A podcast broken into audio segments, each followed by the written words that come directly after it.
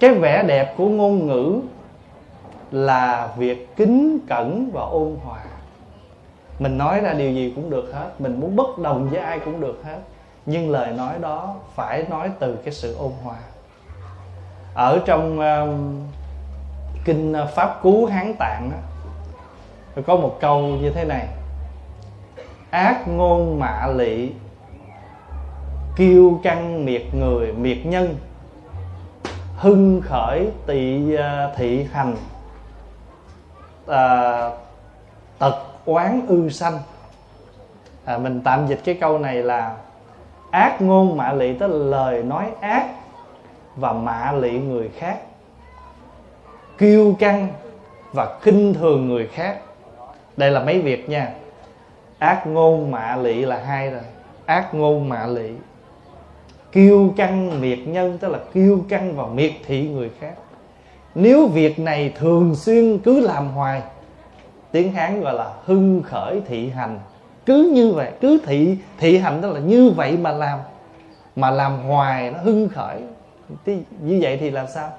Tật oán ư sanh. Người ta oán trách mình, người ta tị hiềm mình. Mọi sự oán trách tị hiềm trong đời sống từ đây mà sanh sanh từ đâu? Sanh từ cái chỗ chúng ta ác, ngôn, mạ, lị, kiêu, căng, miệt, nhân. Đó là lời của một câu trong kinh pháp cú hán tạng. Câu thứ hai, phu sĩ chi sanh, phụ phú tại khẩu trung phụ tại khẩu trung. Người đời á, mà nói ra cái cửa, cái búa nó nằm ngay miệng một cái lời nói ác mà nói ra giống như cái búa mà nó nằm ngay cái miệng mình vậy đó. Thì gì? Sở dĩ trảm thân do kỳ ác ngôn. Sở dĩ nó chém cái thân mạng mình đoạn mạng mình là từ cái do cái lời nói ác của mình. Cho nên, khi mà chúng ta có năm cái giác, khi mà chúng ta có một cái phước, chúng ta có một cái miệng, thì lời nói chúng ta phải tốt. Bây giờ quý vị để ý có ai mà đi um, có ai mà thành tựu được công ăn việc làm gì mà do lời nói khó nghe không? Ở hồi đó có một cái chợ à, khách vô mua, thì cái bà chủ bà bán, mà bà không được thoải, giống như cái nét mặt của bà nhìn lúc nào cũng quọ quọ lắm. Thì người ta mới vô ta nói, chị, sao cái này chị bán đồng, ở bên kia nó bán có 90 sen à?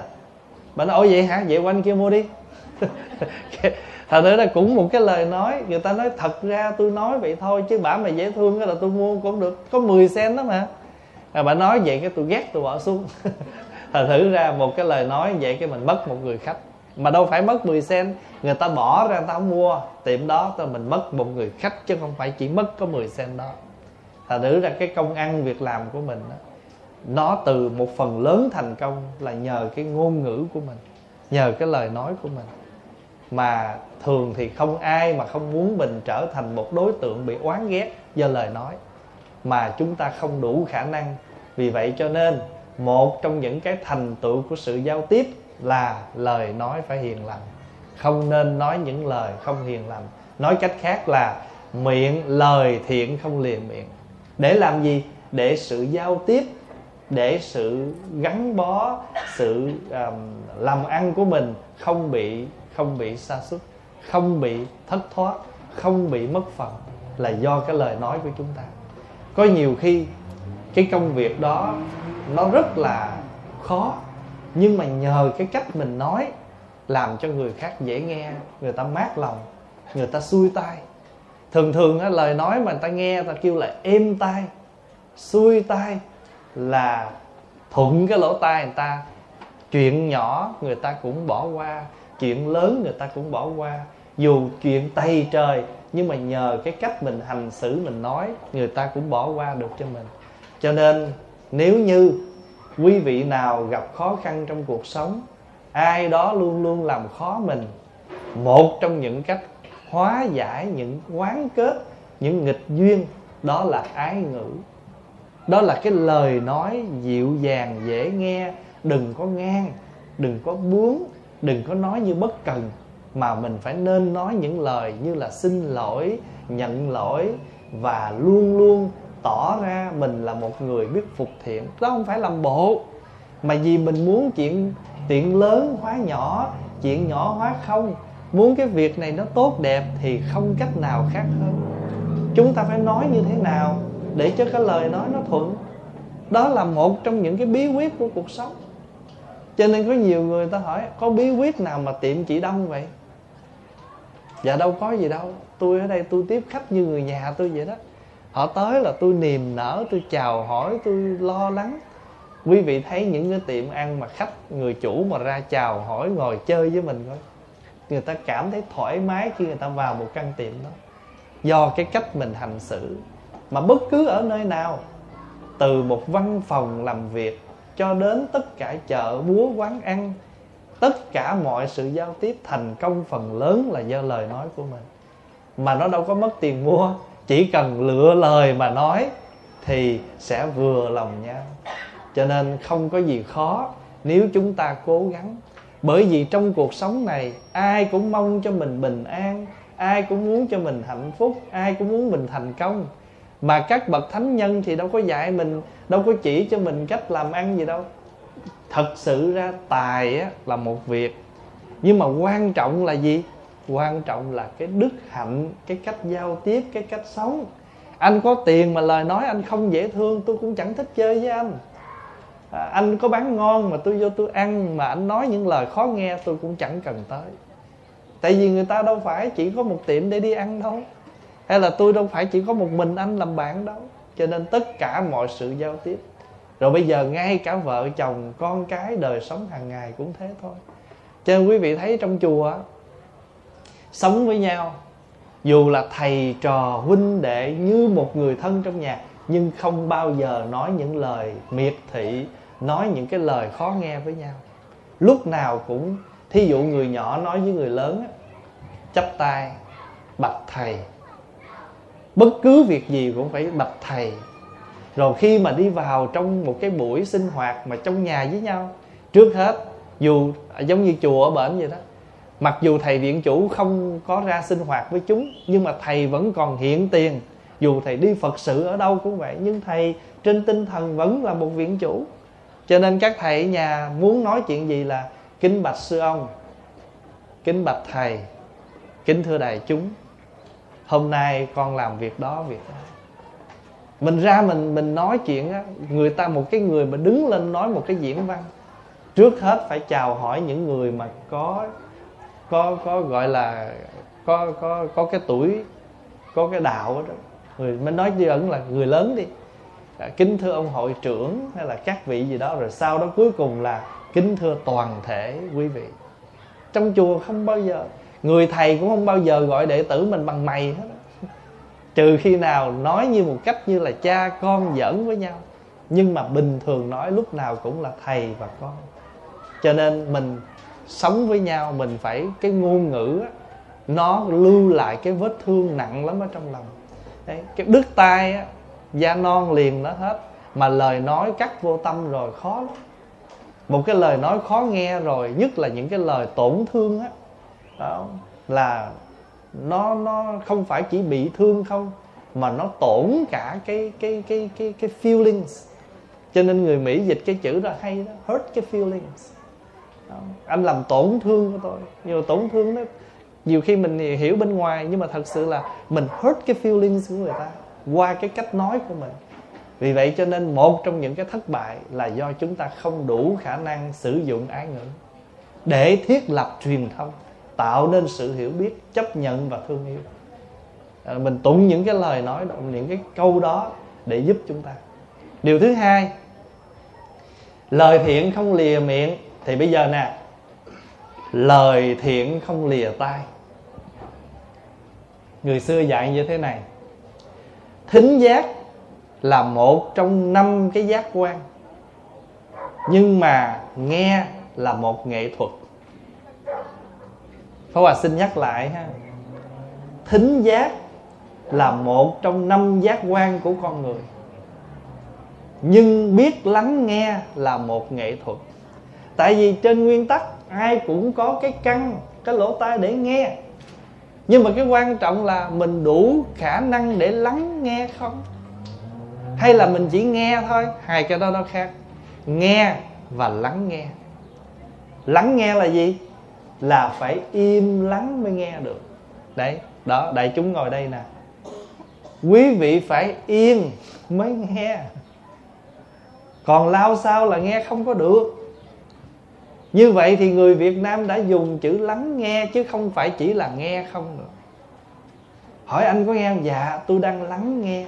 Nghĩa là tôi đang im lắng, không hành động, không nói chuyện để tôi đủ khả năng nghe những gì anh nói cho nên gọi là lắng nghe. Vậy thì trên nguyên, trên cuộc đời này, trên cơ bản là người nào cũng có giác quan nghe. Nhưng mà quan trọng là có nghệ thuật nghe không? Nghệ thuật là gì? Là khả năng biết nghe một cách sâu lắng. Tại vì thường thường người ta vừa mở lời ta nói mấy câu, thôi nín đi, rồi tôi biết rồi rồi rồi, được rồi, để đó, tôi biết rồi. Nhưng mà rốt cuộc chả biết gì hết. Rồi thí dụ thôi ha thí dụ như mình biết người đó được 50% mà mình cho mình biết hết á, chưa đâu. Mình để cho người đó nói đi. Biết đâu chừng họ nói xong rồi mình sẽ hiểu được luôn 50% còn lại mà mình chưa thấu hiểu về người đó.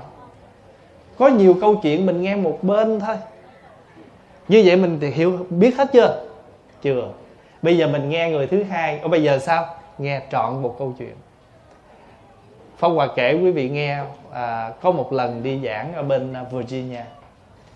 Thì cái cô đó cô vô cổ mới mét ông chồng cổ trời cổ nói quá chừng quá đất luôn. Cái mình nghe xong cái cổ cổ viết cái câu hỏi đó. Cô viết câu hỏi của cái bắt đầu mình dựa theo câu hỏi mình dán một leo đứng về phía cổ không. Lát đi xuống cái ông cũng dễ thương. Dạ con chào thầy con kính bạch thầy đỗng làm ngon lành lắm. Dạ thưa thầy hồi nãy cái người mà thầy đọc câu hỏi mà thầy thầy dũa con trên giảng đó là con á.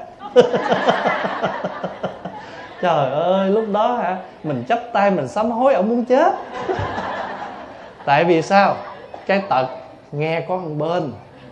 Phải không? Mình chưa, mình thì nếu mà mình dễ thương, mình đừng có lanh chanh á, là mình nói à câu này để tôi phải gặp ông xã cô, tôi nói chuyện với ổng, rồi chừng đó tôi mới nghe được hai bên nghe có một bên thôi là đã a tầm phù lên vũa người ta. Thành đó là một cái kinh nghiệm. Đó. Thành mình nghe một, tức là câu chuyện giữa hai người. Mà mình chỉ nghe một người thì rõ ràng mình nghe có 50% câu chuyện à. Mình phải nghe hai người. Có nhiều khi nghe xong rồi rất là confused.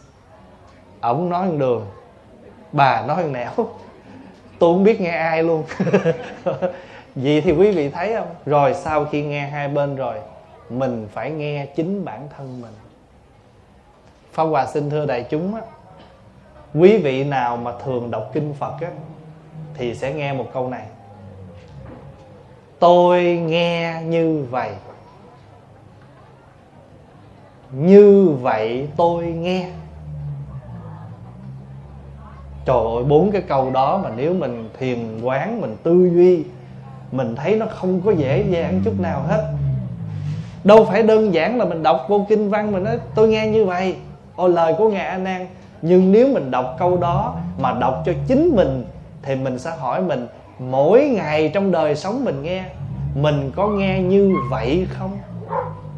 Hay là mình chỉ nghe người khác nói, Hay là mình chỉ nghe người ta kể lại cho mình, hoặc là do mình sơ sơ nói chung là mình chưa thật sự như vậy mà nghe. Mà chính chưa nghe như vậy như vậy là gì? Là sự thật. Như vậy là sự thật, nhưng mà chúng ta chưa nghe rõ sự thật, thì làm sao chúng ta biết được việc gì để chúng ta phán đoán lên án và và và nói chuyện?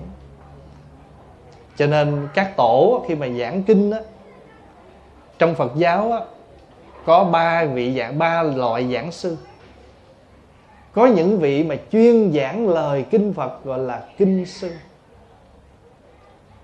Có những vị chuyên giảng về luật giới gọi là luật sư.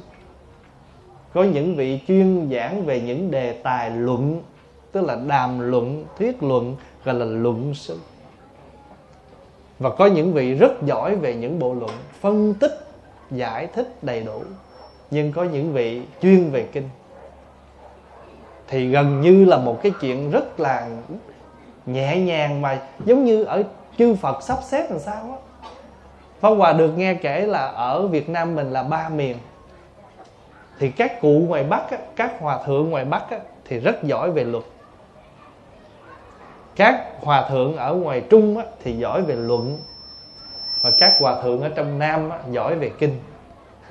À, nó ngạo vậy đó, mà không phải là các ngày chia ra, mà tự nhiên nó có một cái, nó có một cái cái cái cái năng lực gì thì tự nhiên vậy cái nó xui khiến quý ngài ở ba miền thì lại đặc thù về ba ba môn học của Phật giáo, đó là kinh luật luận.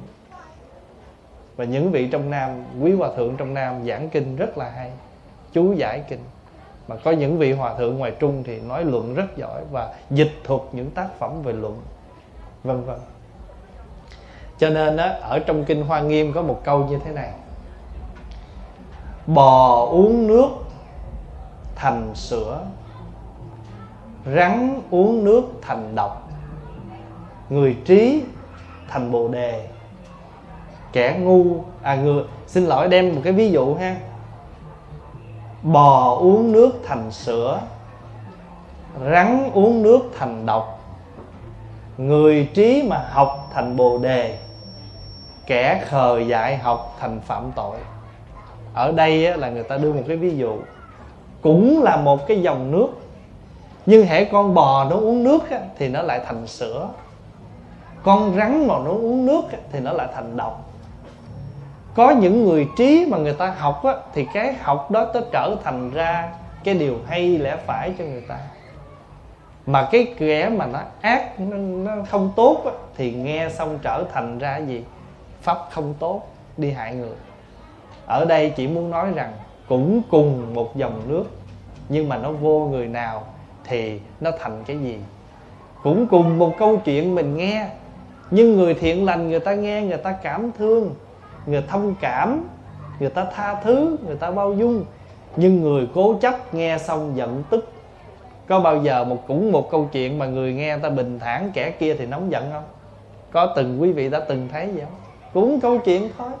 Kể ra xong thì người kia nổi giận đùng đùng. Người kia thì bình. Người ta nghe nhưng mà người ta có có cái suy tư. Và người ta không để cho những câu chuyện người ta nghe nó biến thành người ta trong lúc này.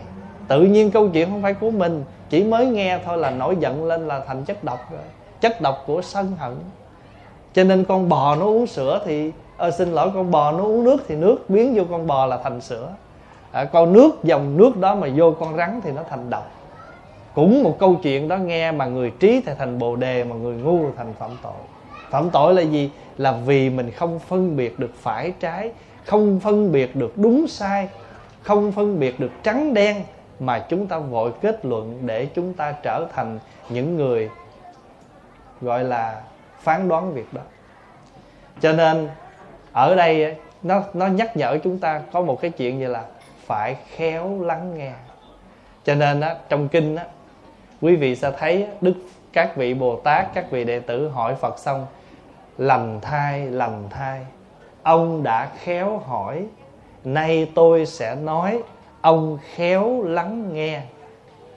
Chữ khéo đó. Chữ khéo đó là gì? Có nhiều khi nghe phải nghe cho đàng hoàng nghe cho kỹ lưỡng đừng có nghe uh, hấp tấp rồi đó, rồi chúng ta hiểu lầm. Mà thường thường chúng ta hay bị vậy lắm. Đó ờ, thấy ông dũa tôi không? Ủa, sao vậy đó? Chị thấy không? Mà đâu có dính dáng gì. Có nhiều người nghe pháp xong giận ông thầy luôn. Tại vì nghĩ ông thầy đang chĩa mình. Và trong một cái buổi giảng cả trăm, cả ngàn người, ông thầy đó biết mình là ai mà dũa ngay mình. Nhưng mà tự nhiên nghe trúng ngay mình vậy đó. Ta nghe trúng tim đen vậy đó. Mà mỗi lần vậy cái pháp hòa hay nói bữa nay bệnh nhân giận bác sĩ. Hỏi tại sao vậy? Bác sĩ chẩn đoán bà hay cô hay ông gì đó vô, một bệnh nhân vô nói, thưa bác sĩ, lúc này tôi hay chóng mặt mặt tôi đỏ rần. Ông bác sĩ cũng phán, nói vậy là chị bị cao máu, do ăn mặn nhiều quá. Giận bác sĩ bác sĩ thì nó bậy quá, tôi ăn mặn vào nào đâu, tôi ăn chay, tôi ăn nước tương không à.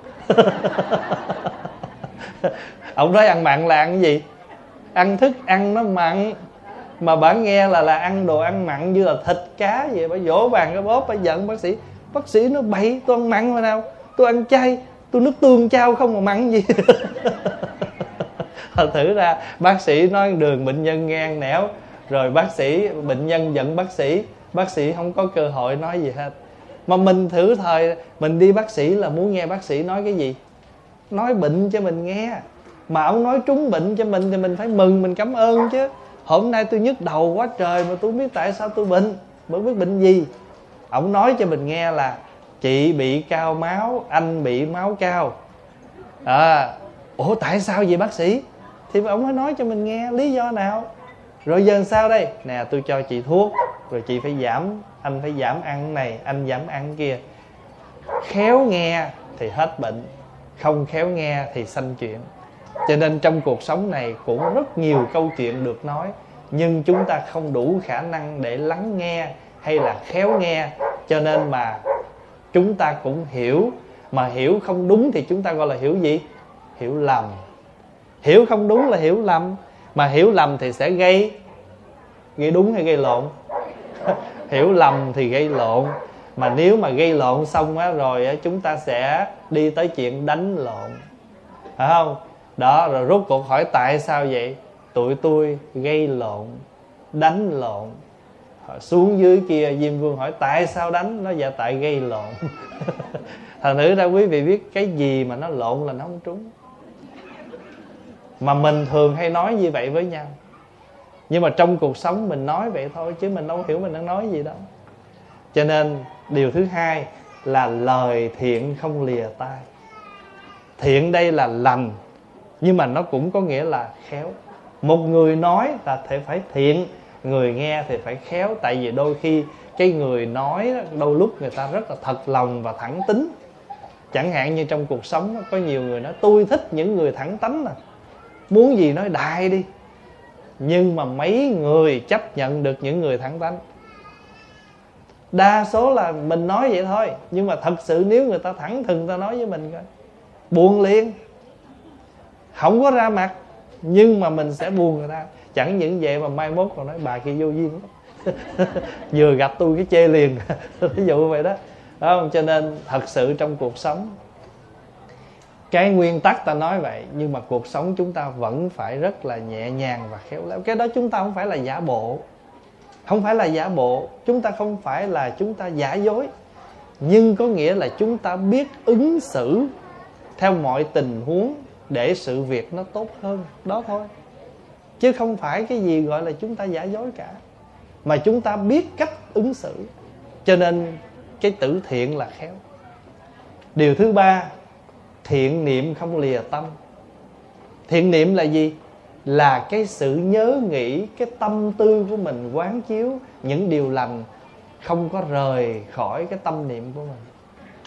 Ai nói việc gì hay mình nói việc gì, mình nghĩ việc gì, mình muốn suy xét việc gì trước hết, hãy nên lấy cái thiện ra mà suy. Để chi? Để chúng ta giảm đi cái phần có lỗi khi chúng ta chưa biết mà chúng ta đã định nghĩa nó. Khi chúng ta chưa biết mà đã phán đoán và kết luận nó, lấy cái thiện niệm. Phá qua ví dụ nè. Bữa nay người kia đối xử không dễ thương với mình. Thì mình ấy, chắc bữa nay gia đình có việc gì đó hay có thể chị này không được khỏe, người này có vấn đề. Tức là phải có việc gì không ổn trong cuộc sống của họ, hôm nay họ mới hành xử với mình như vậy. Có đôi khi người ta đi ngang, chào không thấy. Rồi cái bắt đầu mình về, mình giận người đó luôn. Nói, bữa nay tôi chào lơ tôi chứ. Mà nói, bữa nay tôi chào cái quăng cục lơ. Trời ơi, tôi hả? Đừng có hồng mai mốt gặp tôi tôi lơ luôn cho biết đó là chúng ta nhiều khi chúng ta quên cái sự thông cảm. Bây giờ hai gì như vậy đi, nó chắc bữa nay không thấy. Thử đi, rồi lần sau mình gặp coi người đó có khác không? Nếu người khác đó, họ vẫn nice với mình, dễ thương lại. Nếu thật sự ngày đó họ có có cố tình đi nữa, nhưng nhờ cái dễ thương bữa nay thôi, bỏ qua đi. Chuyện lơ mình chút thôi mà. Đâu làm gì mình tổn thương, đâu mất mát gì với mình đâu con người mà ai cũng có những lúc hơi lên cơn chút. Thôi bữa nay nó lên cơn mà bữa nay cơn nó đổi thôi bỏ qua cho nó đi. Tại cuộc sống mà cứ nhẹ nhàng bỏ qua những cái dễ dễ nhẹ nhẹ vậy thì thoải mái. Cũng giống như ví dụ nè có bao giờ quý vị đi chợ thỉnh thoảng mình thiếu một hai sen cái người tính tiền họ cũng cho mình đi. Hoặc ngược lại dư một hai sen mình cũng không có tính mình nó không, sao đâu. đó hoặc là đôi khi bạn bè mình đi chợ giùm mình. Rồi mình đâu có bao giờ, một là mình trả đúng số. Thí dụ người ta nói 5 đồng rưỡi, mình đưa đúng 5 đồng rưỡi. Đó là dễ thương đó nha. Còn dễ thương hơn nữa là đưa 6 đồng. Còn đưa 5 đồng rưỡi, trời ơi, chịu nổi bả không? Tôi đi chợ năm rưỡi, bà đưa đúng năm rưỡi à. Bà hỏi có nhiều khi đương đồng chỉ có 50 sen thối lại, còn dễ thương dữ nữa chứ. tức là thường thường trong cuộc sống có những cái nhỏ nhỏ mình bỏ, mình mình biếu đó. Để làm chi? Để nói lên sự rộng rãi của mình. Cứ cái đó mà mình có được á, nó từ ở trong lòng cái cách sống của mình. Mặc dù tiền của nó chỉ là vật chất 50 sen một đồng, nhưng nó đã thể hiện lên được cái cách sống rộng rãi và dễ dãi của mình. Thật sự là như vậy. Có đôi khi là nhiều khi người ta đưa tiền mình ta đưa thiếu. Vài ba đồng, mình cũng bỏ qua, tại vì cái chuyện nó không có đáng. Và rồi thành thử ra thiện niệm là gì? Là cái tâm lành mình nghĩ, và trước khi mình phán xét một người nào, hãy để cho cái tâm đó nó có mặt với mình. Để chi? Trước hết là mình dễ thương. Mình có được một cái đời sống đạo đức và do cái cách suy tư của mình. Thưa đại chúng ngày hôm qua pháp hòa đi à, dự một cái lễ à, cầu nguyện cho một anh 41 tuổi. Thì năm ngoái là pháp hòa đến đây giảng cũng đúng ngày ngày anh mất, ngày hôm qua 18 tháng 6 năm nay trở lại thì gia đình mới thỉnh mời, cũng đúng ngay cái giáp năm của anh. Nhưng mà chiều hôm qua pháp hòa bận ở lâm tiền đi ờ, là gì là huê lâm. Cho nên pháp hòa không dự được cái lễ ở chùa hội đức, nhưng mà bù lại buổi chiều, bạn bè tổ chức một buổi kỷ niệm một năm của anh tại một cái ho. 95% người Mỹ không? Bạn người Mỹ không? Nhờ vậy Pháp Hòa mới có cơ hội chia sẻ 15-20 phút Pháp thoại bằng tiếng Anh. Và Pháp Hòa đã nói cái điều gì? Pháp Hòa nói, Ở trên đời này, Sống dài hay sống ngắn, Nó không phải là cái thước đo của đời người. Cái thước đo của đời người là cái cách sống của chúng ta. Anh này Sống chỉ có 40 tuổi thôi. Đối với mình thì là ngắn chứ gì. Nhưng mà cái cách sống của ông, của anh quá đẹp và quá dài trong trái tim của tất cả những người bạn của anh. Người ta đâu có quên anh, dù chỉ sau một năm. Nhưng mà có những người người ta vừa hạ nguyệt xuống thì là đã quay về và không bao giờ nhắc tới nữa. Hay là có những người có số phone của mình đó, có bao giờ gọi mình đâu, mà gặp là cứ xin số. Như vậy thì mình dễ dàng có tên mình trong sổ điện thoại của một người nào đó, nhưng mà chưa chắc mình dễ dàng có tên mình trong trái tim của người ta. Mình có thể có được số tên mình và số phone mình trong phone của người đó, được rồi. Nhưng mà phải sống như thế nào để mình có cái tên mình trong trái tim họ? Cái đó nó mới dễ thương. Và dù ảnh sống 40 tuổi thôi, nhưng mà ảnh đã sống đẹp. Thì pháp hòa mới nói với bạn mỹ, như vậy thì hôm nay các vị tới đây là vì các vị đã nhớ tới anh này, chứng tỏ anh đã sống đẹp như thế nào trong lòng quý vị.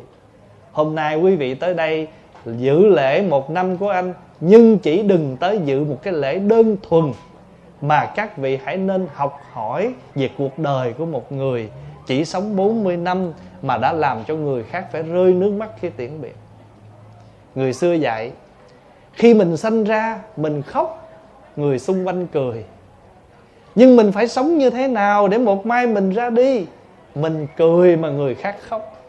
Mình cười vì mình đi, thảnh thơi nhẹ nhàng, không còn lưu luyến, nhưng người khác sẽ khóc vì sự luyến lưu mình như vậy khi mình đi mà mình mỉm cười mình đi, mà mình làm cho người khác khóc khi sự ra đi của mình, lúc đó mình biết là mình đã sống đẹp rồi đó.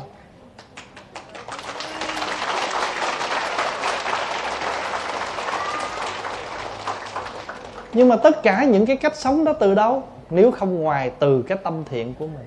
Vì tất cả nó lưu xuất từ tâm.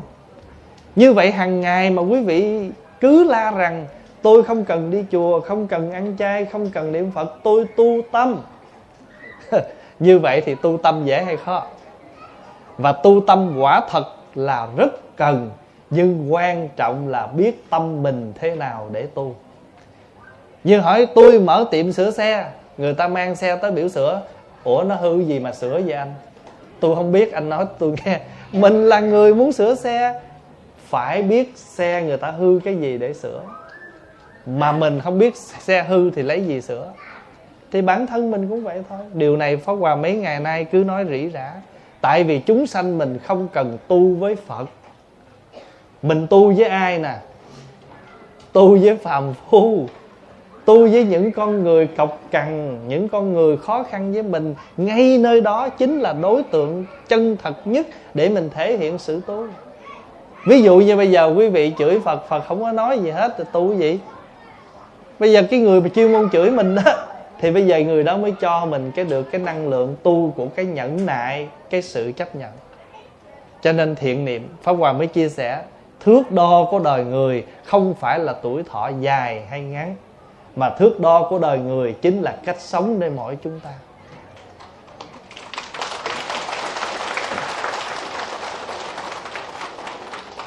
Lời lời thiện không lìa miệng lời thiện không lìa tai, điều thiện không lìa tâm. Hả? điều thiện không lìa tâm, thì cái cuối cùng gì? Điều thiện không lìa cái tay của mình. Tại vì con người mình á, tâm nghĩ thì tay làm, mắt nhìn thì tâm cảm, tai nghe thì tim tim nghe. Hễ tai nó nghe, người ta khổ, tim nó nó nó thổn thức. Mắt thấy người ta khổ, tim nó thổn thức như vậy trái tim là cái chỗ mà biểu cảm của cái thấy, cái nghe. Thì lập tức bàn tay nó làm gì? Nó đưa lên sự nâng đỡ và giúp đỡ. Cho nên mình mới có đức bồ tát quan âm tên gì? Thiên thủ, thiên nhãn, vô ngại, đại bi, tâm đà ra ni. Thiên thủ là ngàn tay, thiên nhãn là ngàn mắt. Mỗi một bàn tay, một con mắt. Trời ơi bồ tát gì mà ghê vậy? Nếu bây giờ mà bồ tát bốn tay là tôi đã chạy rồi đó, mà tôi đứng trước một bồ tát có ngàn cái tay mà có một ngàn con mắt. Vậy thì con mắt này là tượng trưng cái gì? Cái hiểu. Cái tay là tượng trưng cho nâng đỡ, chăm sóc. Mình thấy người ta khổ, đó là hiểu. Thấy mà hiểu gọi là mắt. Mắt nhìn để hiểu mà. Mà bàn tay này thì phải sao? Phải xoa dịu cũng giống như mình thấy một con đứa con nít nó té một cái, thì lập tức mình chạy tới mình đỡ đứa con nít lên. Con có sao không? Mình dỗ về nó, không cần biết nó con cháu mình hay không. Một đứa con nít mà nó té, nó đau, nó khóc, tự động một người lớn thấy nó thì tức khắc phải chạy tới để đưa tay nâng đỡ. Bồ tát đó không phải là thiên thủ thiên nhãn sao? Con mắt thấy té là biết đứa nhỏ nó đau tay ẩm nó lên để để mà dỗ về, mà chăm sóc, để mà an ủi nó, để mà gọi là làm cho nó bớt khóc. Cái đó gọi là nhãn thì ta thủ chứ gì nữa. Mà lòng từ bi đó có phân biệt tôn giáo không? Có cần phân biệt giới tính, có cần phân biệt ngôn ngữ, có cần phân biệt đồng hương, đồng khói, đồng bào, đồng bạc, đồng trì gì không? Không cần. Cho nên nó mới được gọi là đại bi tâm đà ra ni mà tâm đó là tâm vô ngại. Tâm vô ngại của lòng đại bi. Hay nói cách khác là đại bi mà có rồi thì vô ngại. Cho nên ngôn ngữ của tình thương không có phân biệt. Không có phân biệt tôn giáo, không có phân biệt đức tin gì hết. Ai cũng cần tình thương giống nhau. Đạo phật cũng cần tình thương, đạo chúa cũng cần tình thương. Hôm rồi à, một em à, một người mỹ hỏi đó À, một em à, một em mỹ một em nó đưa một câu hỏi lên nếu như một người à nó hỏi là tại sao mình cứ phải tha thứ và và bỏ qua những cái điều người khác làm khổ mình? Mình không tha thứ thì mình khổ khổ hơn người đó nữa. Tại họ làm xong, họ thảnh thơi còn mình đã bị người ta làm khổ, rồi còn ôm ấp người đó nữa, mình khổ khổ sao? Khổ triền miên vậy mình đâu biết thương mình đâu. Người ta làm khổ mình xong rồi, người ta đi chơi. Tôi sướng quá, tôi làm khổ được người đó rồi. Còn mình giờ đã bị thương, rồi còn ôm cái cái vết thương đó nữa, mà không chịu băng bó. Phải không? Cho nên, việc thiện không lìa tay. Bất cứ điều gì chúng ta thấy chúng ta làm được, chúng ta nên làm. Điều thiện, lời nói, cái nghe, nó từ đâu? Từ tâm thiện. Cho nên tâm là cái gốc trụ tâm là cái trụ. Hồi nãy pháp hòa có chia sẻ với à, một uh, sư cô. Pháp hòa nói mình làm trụ trì á trụ là gì? Trụ là ở. Trì là gì? Trì là giữ gìn. Trụ trì là chấn cây cột cho vững cho yên để trì.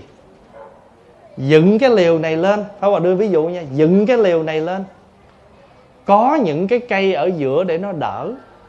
Những sợi dây kia chỉ là giữ nó thôi. Nhưng mà nó được cao ráo thẳng tắp, cứng cáp hay không là do những cái cái cột chứ không phải những sợi dây. Nhưng mà không thể thiếu sợi dây. Cho nên cái vị trụ trì á, phải cho vững tâm, vững chí, vững hạnh nguyện của mình. Dù phật tử đến chùa công quả có những gì đi nữa, hay chúng ở có bất cứ một cái chuyện gì xảy ra, mình phải vững chãi, thì tất cả những cái lăng tăng đó nó mới lắng xuống Pháp Hòa đưa một cái hình ảnh của Đức Phật Có phải ngày xưa Đức Phật đã hàng ma bằng cách đó không? Khi mà Đức Phật ngồi thiền dưới cội Bồ Đề, Trong kinh diễn tả là Có những con ma nó tới nó xâm phạm Ngài, Nó cầm chĩa nó hại Ngài, Rồi thậm chí có những con ma nó nó giả ra à, vợ của Thái tử Sĩ Đạt Ta Tức là nói đơn giản là vợ của Ngài. Và là công chúa Gia Du Đà Ra. Rồi giả luôn cả La Hầu La vua tịnh phạn hoàng hậu ma gia. Rồi cuối cùng ngài ngồi vững chãi. Tất cả đó nó lui hết. Nhưng mà thật sự ma đó là cái gì biết không? Những cái tâm niệm của mình á tham sân si là những con ma nó nanh nó vuốt. Nhưng mà có nhiều khi những cái ái ân lưu luyến, nó cũng làm cho mình động lòng khó vững. Cho nên mình phải ở cho vững. Mình trụ cho vững thì những cái kia nó chỉ là những đợt sóng thôi. Xin thưa đại chúng, một người tu có những tình cảm không? Có chứ. Nhưng mà cái tâm tu mình nó vững, hạnh nguyện mình nó vững, thì tất cả những tình cảm đó nó chỉ là phớt thôi. Chứ làm gì mà mình đâu phải sắt đá mà không có, phải không? Nhưng mà nó chỉ là những cái sinh khởi bình thường. Mình đủ phương pháp cảm hóa nó. Mình đủ những cái khả năng để chuyển hóa nó. Nếu mình thật sự vững cái hạnh nguyện, vững cái đường tu của mình, vững cái chí hướng của mình. Cho nên người xưa đã định nghĩa chữ trụ trì. Trụ như lai gia, trì như lai tạng. Ở nhà của như lai cho vững, giữ gìn kho báo chánh pháp, kinh pháp của như lai cho vững. Chỉ cần ở yên pháp màu trong tâm mình phải vững.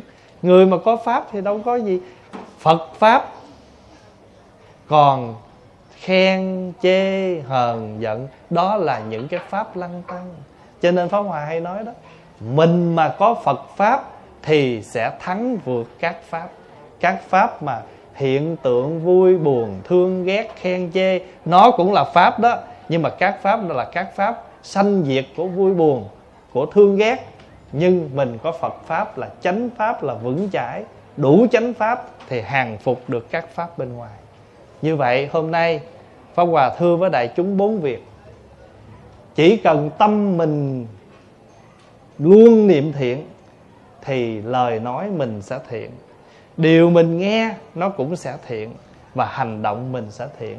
Đó là bí quyết để giao tiếp, Để hành xử để chúng ta phát triển cuộc sống cơ ngơi, làm ăn gia đình của mình. Con cái mình cũng vậy, gia đình mình cũng vậy. Một người con rể của mình, một người con dâu của mình, làm gì làm, họ vẫn là người phối ngẫu của con mình. Muốn họ thương mình mình phải thương họ trước. Tại giọt nước ở trên lúc nào, cây dù nó cũng phải che chứ mà bây giờ thí dụ như người đó họ họ có cái cái cái ác cảm xưa giờ định nghĩa là uh, mấy uh, người ta đạo, đạo ai đâu mà thương dâu người nào đó mà thương rể nhưng chưa chắc nếu người đó có tu nó chuyển được chứ. Cho nên cách sống của mình phải làm sao để những cái khẳng định mà nó negative xưa nay đó nó thay đổi đi thì cái đó mới là cái mà chúng ta cần tu tập. Đừng có để cho sự thật nó nó mãi mãi bất biến không có đâu. Tôi có một thằng con trai. Mà giờ tôi có thèm đứa con dâu là tôi có thèm đứa con gái. Và tôi sẽ thương dâu tôi như thương con gái. Dù con dâu có thể mới đầu nó hơi dị ứng mình. Phải không? Và nó có thể có dâu đó có thể là xưa giờ bị cái câu nói đó. Nhưng cách sống của mình sẽ chuyển hóa cái tâm niệm của người dâu. Mình làm được. Mình không chuyển, mình không chuyển được cái gì nhưng cách sống của mình ít nhiều sẽ chuyển hóa tâm của người. Cho nên chuyển là đổi, hóa là thay. Chuyển hóa là đổi và thay. Đó. cho nên mình ờ, ví dụ như là quý vị nấu ờ, một nồi cơm nồi nồi cơm, bữa nay dư quá rồi, thì nấu cháo. Thì nấu cháo kêu là gì? Chuyển hóa. Hồi nãy nó là cơm. Hôm qua mình ăn một nồi cơm nóng, bữa nay nó cơm nguội. Thì lấy cơm nguội đó để nước vô, cho gia vị vào, sắc rau bỏ vào, nấu một nồi cháo nem chay. Thật là ngon. Không ai ăn biết nó là cơm nguội hết. Nhưng chỉ có mình biết, tất cả mọi người đang ăn cháo chuyển hóa. Quý vị hiểu không? Cháo chuyển hóa. Còn cơm mà nó bị cơm nguội nữa, cũng là cơm nguội luôn. Quý vị chiên nó lên, phồng lên để dành đó mỗi khi mình xào cơm xong mình rải nó vô, mình trộn lên, ăn vừa vò giòn, vừa mềm, rất là ngon như cơm cháy mà không dính răng. Không phí cơm nguội. Cơm nguội đó gọi là cơm chuyển hóa. Còn nói là cơm luân hồi. Nó là cơm nguội. Bây giờ mình luân hồi nó thành cơm cháy mà cháy rất giòn, mềm, trộn vô cơm thường mình làm. Ăn rất ngon cho nên cái quan trọng là chúng ta biết chuyển hóa. Có chuyển, có là sẽ có hóa. Thay đổi là sẽ có một cái biến đổi. Chúc đại chúng an lạc, thảnh thơi.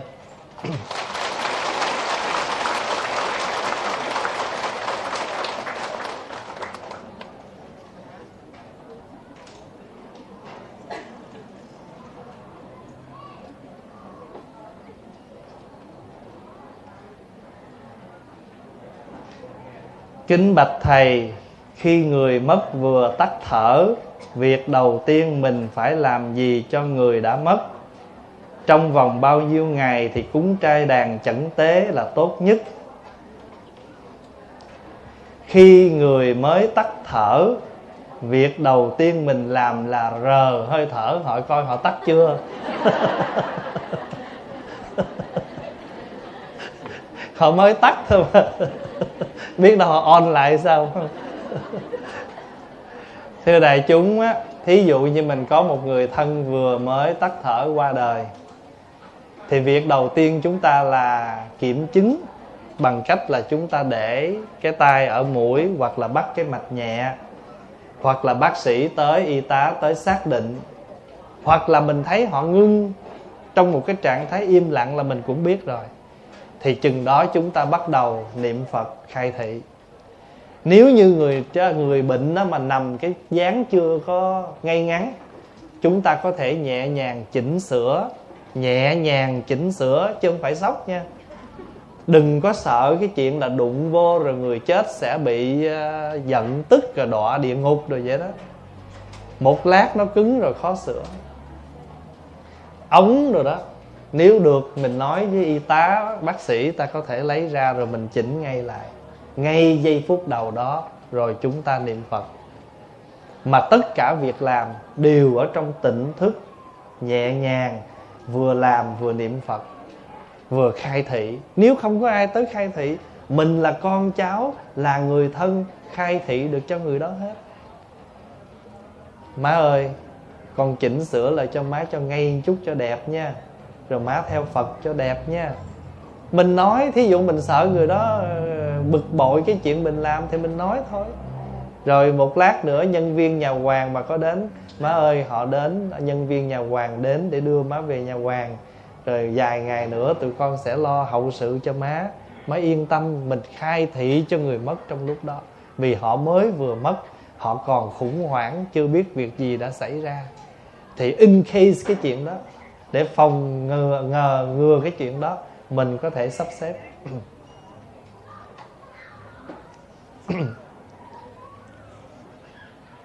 ở trong này có một câu tiếng Anh là How do we find peace? Peace is right in you. All you need to do is once you calm enough, you able to find your peace. For example, there is a student who came to um, his teacher and say, Master, I suffer. I'm not at peace. I need some peace.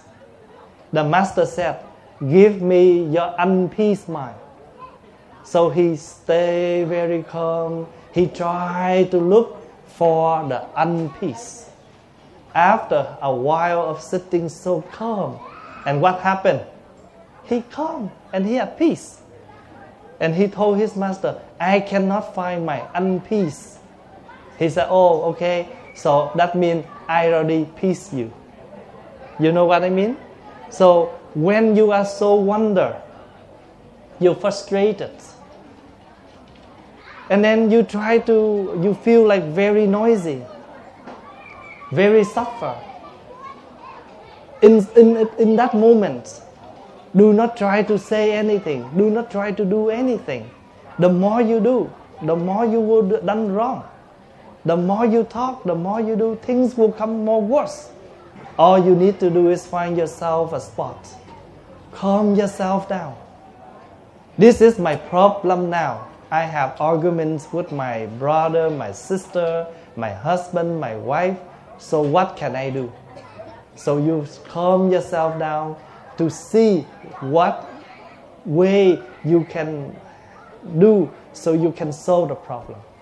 After you sit, you breathe, and you follow your, your, your conscious breathing, you come. So once you come, you have the solution.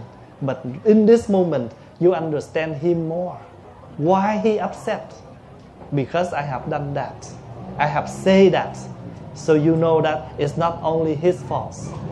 You also part of it. And then you try to bring out the matter for both sides. So peace is nowhere, it's right within us.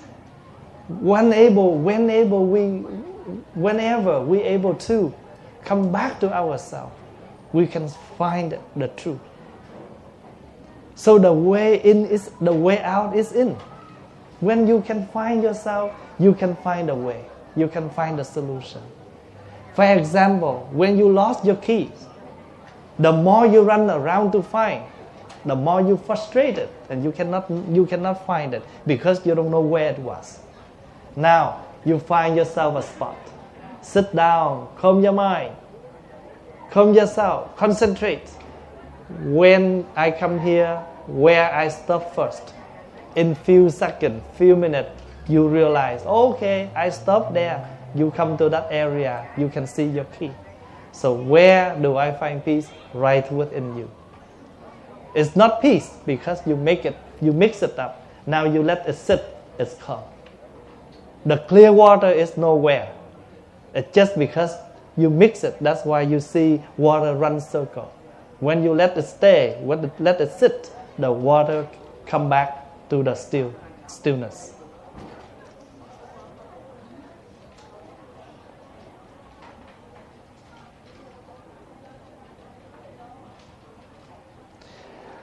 Có một người xúc phạm con rất nặng và con tự như sẽ bỏ qua, nhưng không thể quên. Cái này gọi là forgive but not forget. Và con quyết định không liên hệ qua lại nữa. Vậy quyết định con có đúng không, có phù hợp với đạo và đời hay không? Cái vấn đề ở đây không phải là chúng ta bỏ qua hay tiếp nối, mà cái vấn đề là chúng ta có bình an với cái quyết định, cái việc làm của mình. Mình không gặp người đó nữa, mà mình có tiếp xúc với người đó mỗi ngày không?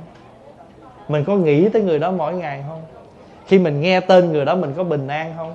Hay là mình nghe tên người đó, mình dẫn nổi cơn mình lên như vậy thì mình chỉ tránh được cái người đó bằng cái hình tướng thôi, chứ thật sự người đó chưa hề rời mình. Như vậy ở đây á, cái giải quyết là mình làm sao để mình có thể thông cảm được lý do nào người đó xúc phạm mình? Và người đó chính là ai?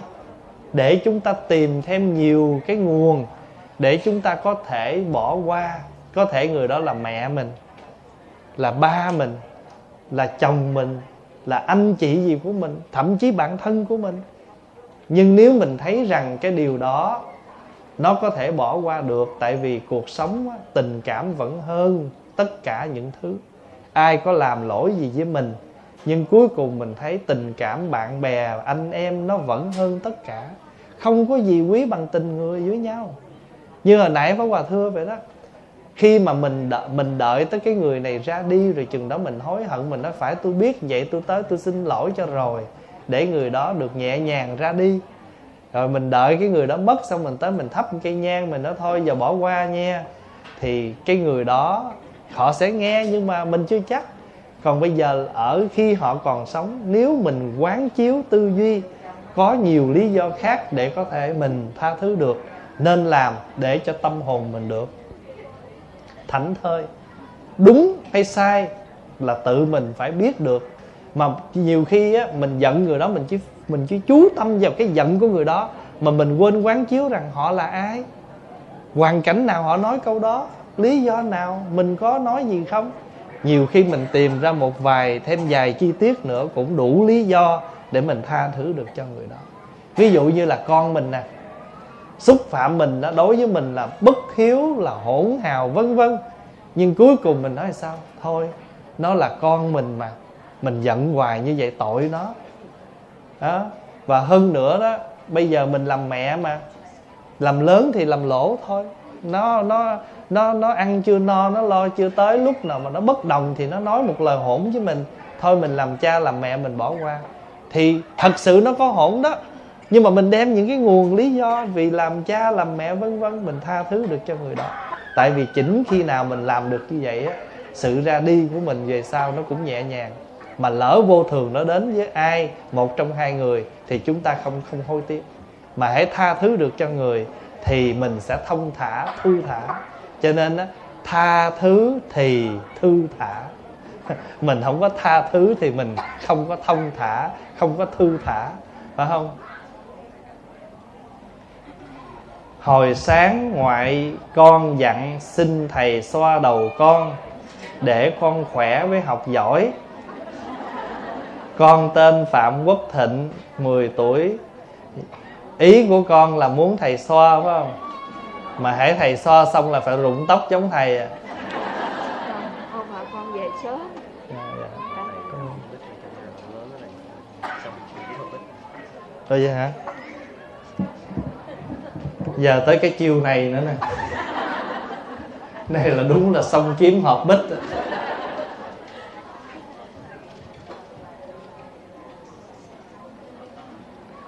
kính lại thầy xin phép cho con hỏi phật mẫu chuẩn đề có phải là hóa thân của quan âm bồ tát không? Và mình chuyên tâm niệm chú chuẩn đề có giúp cho mình lợi ích gì không? Thưa đại chúng á trước hết là nói về cái hình ảnh của đức chuẩn đề. Chuẩn đề bồ tát á, chúng ta nói đủ là phật mẫu chuẩn đề và hình tướng của ngài là một vị bồ tát có 18 tay. Có 18 cánh tay và mỗi bàn tay của ngài là cầm một món vật. Và cái diện mạo của ngài đó, ngoài hai con mắt thường á, ngài có con mắt thứ ba ngay giữa đây. Đó là hình ảnh nha. Vậy thì bồ tát này cũng là hóa thân của đức quán âm vì lòng từ bi mà có mặt theo cái sở nguyện sở cầu nhưng mà cái hình ảnh này nó đưa lên cái đạo lý cho chúng ta tu tập. Con mắt ở giữa đó tượng trưng cho thật trí, tức là trí tuệ chân thật. 18 cánh tay là tượng trưng cho những hành động khéo léo, gọi là quyền thừa, thật trí quyền thừa. Quyền thừa tức là những bàn tay tạm.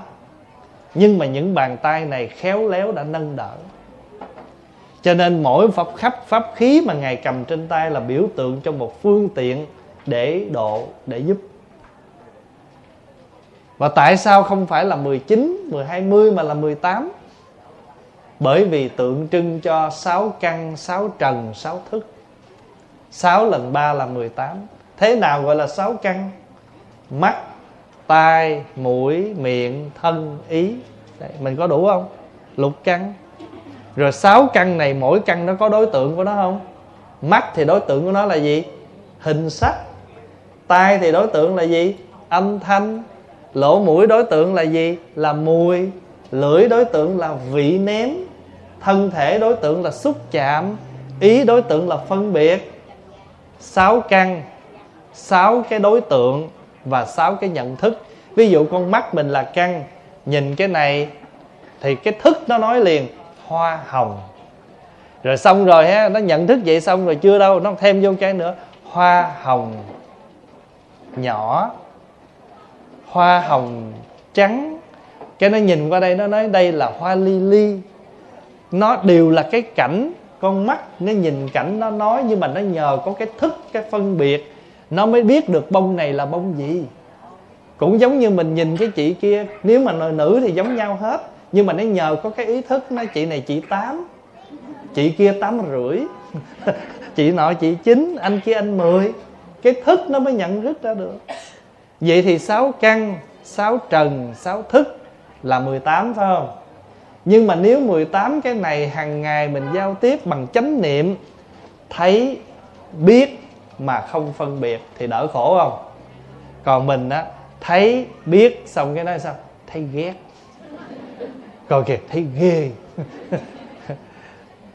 Chê ăn mặc cái lương muốn chết. Qua đây cái, thấy không? Thấy tay này ăn mặc sang trọng không?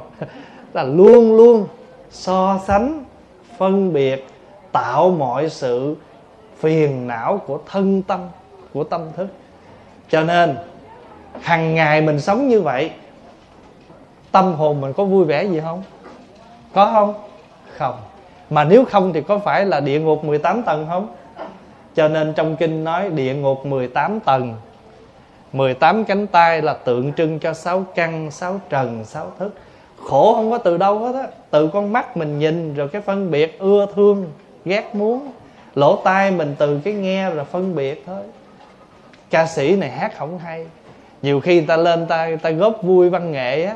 Trời ơi tôi phải công nhận, tôi phải cho các ông này giải can đảm.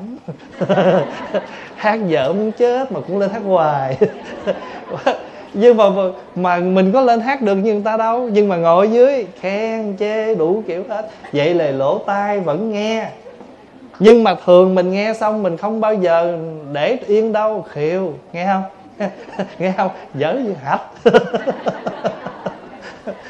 như vậy sáu căn, sáu trần, sáu thức là 18 có phải không? Mà địa ngục cũng là 18 cõi. Khổ đau nó không từ đâu hết á. Hờn, vui, thương, ghét, giận, tức hàng ngày từ sáu căn. Cho nên đức phật dạy nè, khi sáu căn tiếp xúc sáu trần, đem ý thức tinh chuyên phòng hộ.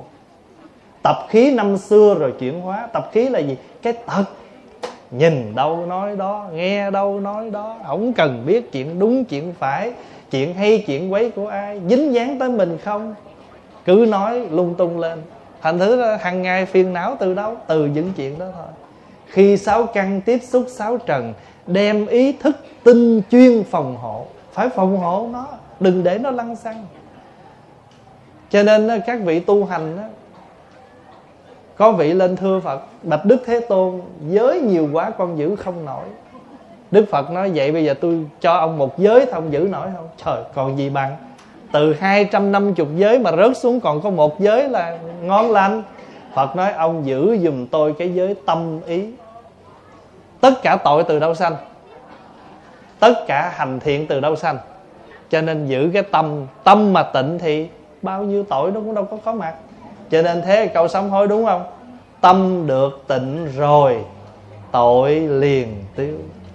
Đâu phải tâm tịnh là tội tiêu. Bởi vì tâm mà tịnh thì đâu có tạo nghiệp. Vậy thì tội không tiêu là gì? Phải không? Tâm được tịnh rồi, tội liền tiêu. Còn nếu mà tâm không tịnh thì thấy ai để? Hở là mình cứ lượm đều đều. Cho nên tội nó không tiêu.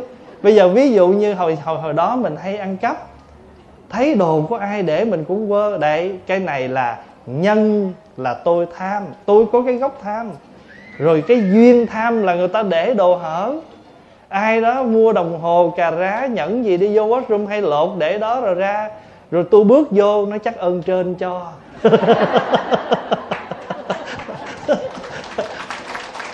Là mình có cái gốc tham gọi là nhân tham cái của người ta để gọi là duyên tham. Rồi mình suy nghĩ cách nào để mình lượm bỏ túi gọi là cách thức tham. Mà ba cái đó nó đầy đủ thì thành là nghiệp tham. Ví dụ mình mượn tiền người ta đi. Mình mượn cái người ta cho mượn ta mượn xong rồi cái mình không trả. Thành thử ra là duyên tham, nhân duyên tham, nghĩ cách quịch, lâu ngày thành nghiệp tham. Vậy thì nghiệp là gì? Nghiệp là nó hình thành khi nó đầy đủ mọi cái hoàn cảnh. Như vậy thì mắt của mình là một căn. Hình sắc, mắt là thấy sắc. Có tâm thức là phải nhận thức. Nhưng nếu có chánh niệm, nhận thức như là hoa hồng. Là hoa hồng. Cái hoa hồng chùa này không đẹp bằng chùa kia. Là có chuyện rồi đó nha. Hôm nay chùa này đại bún huế. Cứ ăn bún huế chùa này đừng khiều dở hơn chùa hôm qua ha. Này mới có chuyện nha. Ăn mà còn kiếm chuyện nữa. Quý vị thấy không? Thức nó từ đó. Mà nếu như cái người nào mà ta nghe, người ta bỏ qua thì không có chuyện gì, mà ta học lại thì có phải địa ngục có mặt không? Bữa nào bà đó tới, không cho ăn. Rồi bắt đầu có chuyện tiếp. Thật thử ra, sáu căn, sáu trần, sáu thức. Cho nên trong kinh bát nhã nói, không có 18 giới từ nhãn đến ý thức không hề có vô minh cũng không hết vô minh. Tại vì tất cả các pháp nó đều là do tâm mình sanh đấy nó biến thôi. Cho nên đức chuẩn đề á, ngài có con mắt này nè. Có con mắt thật trí này cho nên ngài thấy được tất cả các pháp chỉ là tạm đủ cái duyên nào mình độ duyên đó. Cho nên tất cả mọi phương tiện. Vì vậy mà hình ảnh của phật bồ tát là biểu tượng để chúng ta hướng tâm học hỏi chúng ta tu. Và pháp hòa xin nhắc á, hình ảnh phật bồ tát từ cái ánh, từ cái tay, từ cái bắt ấn, từ cái áo mão của các ngài, từ con thú các ngài cởi, từ cái sắc diện của các ngài đều làm mang cái biểu tướng. Nhắc nhở chúng ta. Ở đây có ai thấy tượng 18 la hán chưa? Hả? Có quý vị đi Việt Nam thỉnh thoảng nhiều chùa có tượng 18 la hán. 18 ông la hán, quý vị nhìn tượng vị nào cũng kỳ cục không? Mặt mũi lạ lùng lắm. Đừng lo, mình hết á. Có bữa mắt mình dày nè. Có bữa miệng mình dày nè. Đủ kiểu hết á. Mình không phải la hán là gì. Nhưng mà ta tu thành la hán, mình tu riết thành la làng.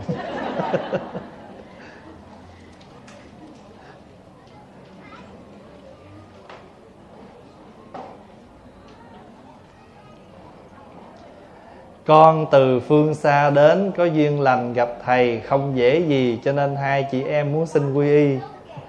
Rồi đây cũng một phật tử ở xa muốn xin quy y. Cái này cứ nói chuyện với thầy trụ trì.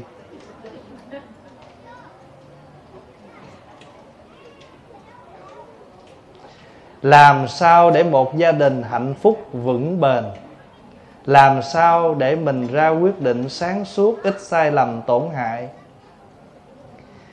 Khi mình có gia đình, mình gặp một người đó mình thương, tức là mình đã có tình thương. Vì thủy chung trong cuộc sống, ai cũng muốn có một người để mình thương, và ai cũng muốn có một người nào đó thương mình. Đó là cuộc sống con người. Nhưng mà cái quan trọng ở đây là gì? Phải biết cách thương.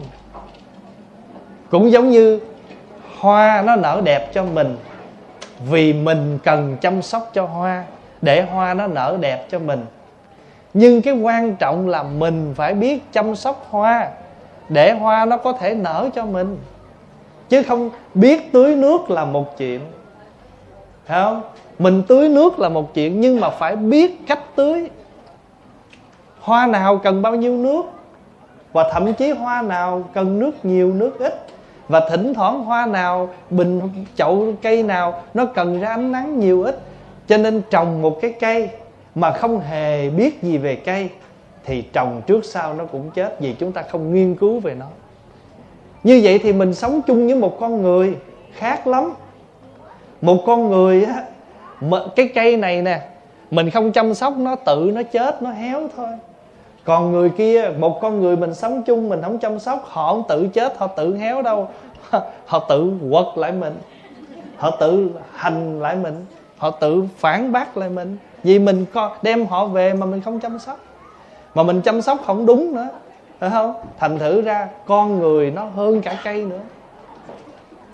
Thành thử ra mình phải biết rằng thương hoa là một việc, nhưng phải biết hoa. Tưới hoa là một việc, phải biết cách tưới. Con người sống nhau cũng thế thôi. Cho nên, pháp hòa hay nói với các bạn, thứ tư này, cuối tuần này pháp hòa ba cái đám cưới cho người mỹ này mà cặp trẻ nào dù việt nam, dù người mỹ, pháp hòa đều nói giống nhau. Today, you start to construct your happiness. Construct là gì? Xây dựng.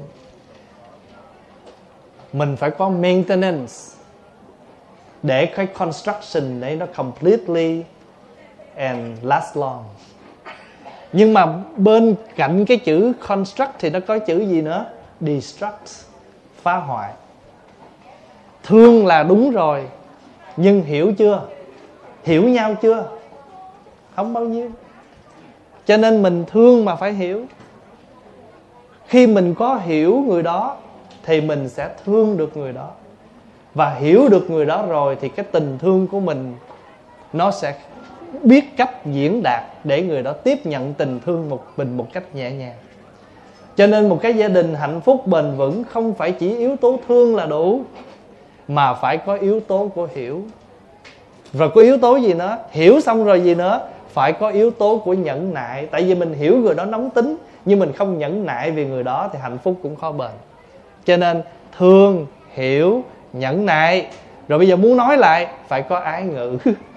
Cũng giống như một cái nhà thôi đâu thể đem xi măng vô xây được không? Xi măng gạch đinh à, tất cả mọi dụng cụ để xây một căn nhà tình cảm con người cũng thế, không phải chỉ thương hiểu là đủ. Mà hiểu rồi thì phải có phương pháp. Phương pháp của tôi là nhẫn. Phương pháp của tôi là ái ngữ. Phương pháp của tôi là lắng nghe. Phương pháp của tôi là khi nào người đó nóng, tôi đi chỗ khác. Tại vì tôi đã học rồi, chồng nóng thì vợ bớt lời. Cơm sôi nhỏ lửa, một đời nào khê. Cho nên, sự bền vững của một ngôi chùa, của một gia đình, của một tình cảm không phải chỉ một yếu tố thương là đủ. Tại vì mình thương mà không biết cách thương thì người đó sẽ bị thương. Mà họ chịu hết nổi mình rồi, họ sẽ tấn công mình lại thì mình bị tổn thương. Rồi cả hai đi vô nhà thương.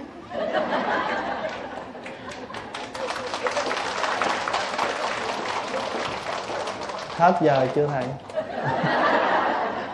Em vừa mỏi tay. Cái này nó nói thân em thì ốm yếu như tay em thì ốm yếu, nhỏ nhoi mà cầm hai anh thì còn gì thân em nè còn gì tay em nè cho quý vị nhớ ha khi mình hiểu một điều gì rồi, phải có phương pháp. Ví dụ như quý vị thấy cái cây này tự nhiên sao nó lung lay? À nó bị gãy thì phải có phương pháp niền nó để cho nó vững mình hiểu được cái người chồng mình nóng tính, mình có phương pháp nhẫn nại, ái ngữ, lắng nghe để làm sao cái nóng nảy đó đừng có bộc phát. Mà khi mà mình nóng, mình bộc phát theo á, không phải giữa hai người lớn mà con cái mình sẽ là người thừa hưởng. Thì cái gia đình này nó sẽ đốt hết từ những cái chúng ta không biết có phương pháp. Cho nên tại sao phải quy y pháp? Quy y pháp để học phương pháp, nương tựa giáo pháp, nương tựa chân lý, nương tựa lời phật để chúng ta có công thức giải quyết mọi vấn đề trong cuộc sống. Đạo phật là đạo cho con người, cho chúng ta trong đời sống hàng ngày, chứ không phải đạo phật trên bàn thờ. Không phải đạo phật ở trong chùa để chúng ta đi cúng, mà chúng ta phải mang đạo phật vào trong đời sống của chúng ta. Như vậy mới đúng nghĩa của, mà mục đích của đức phật ra đời, và đúng nghĩa của hai chữ đạo phật.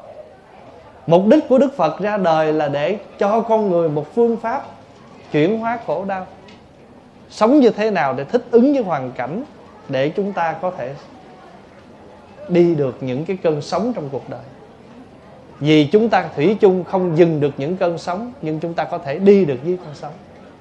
Chúng ta không dừng được cơn mưa, nhưng chúng ta biết sử dụng áo mưa và đi dù. À, đại khái vậy.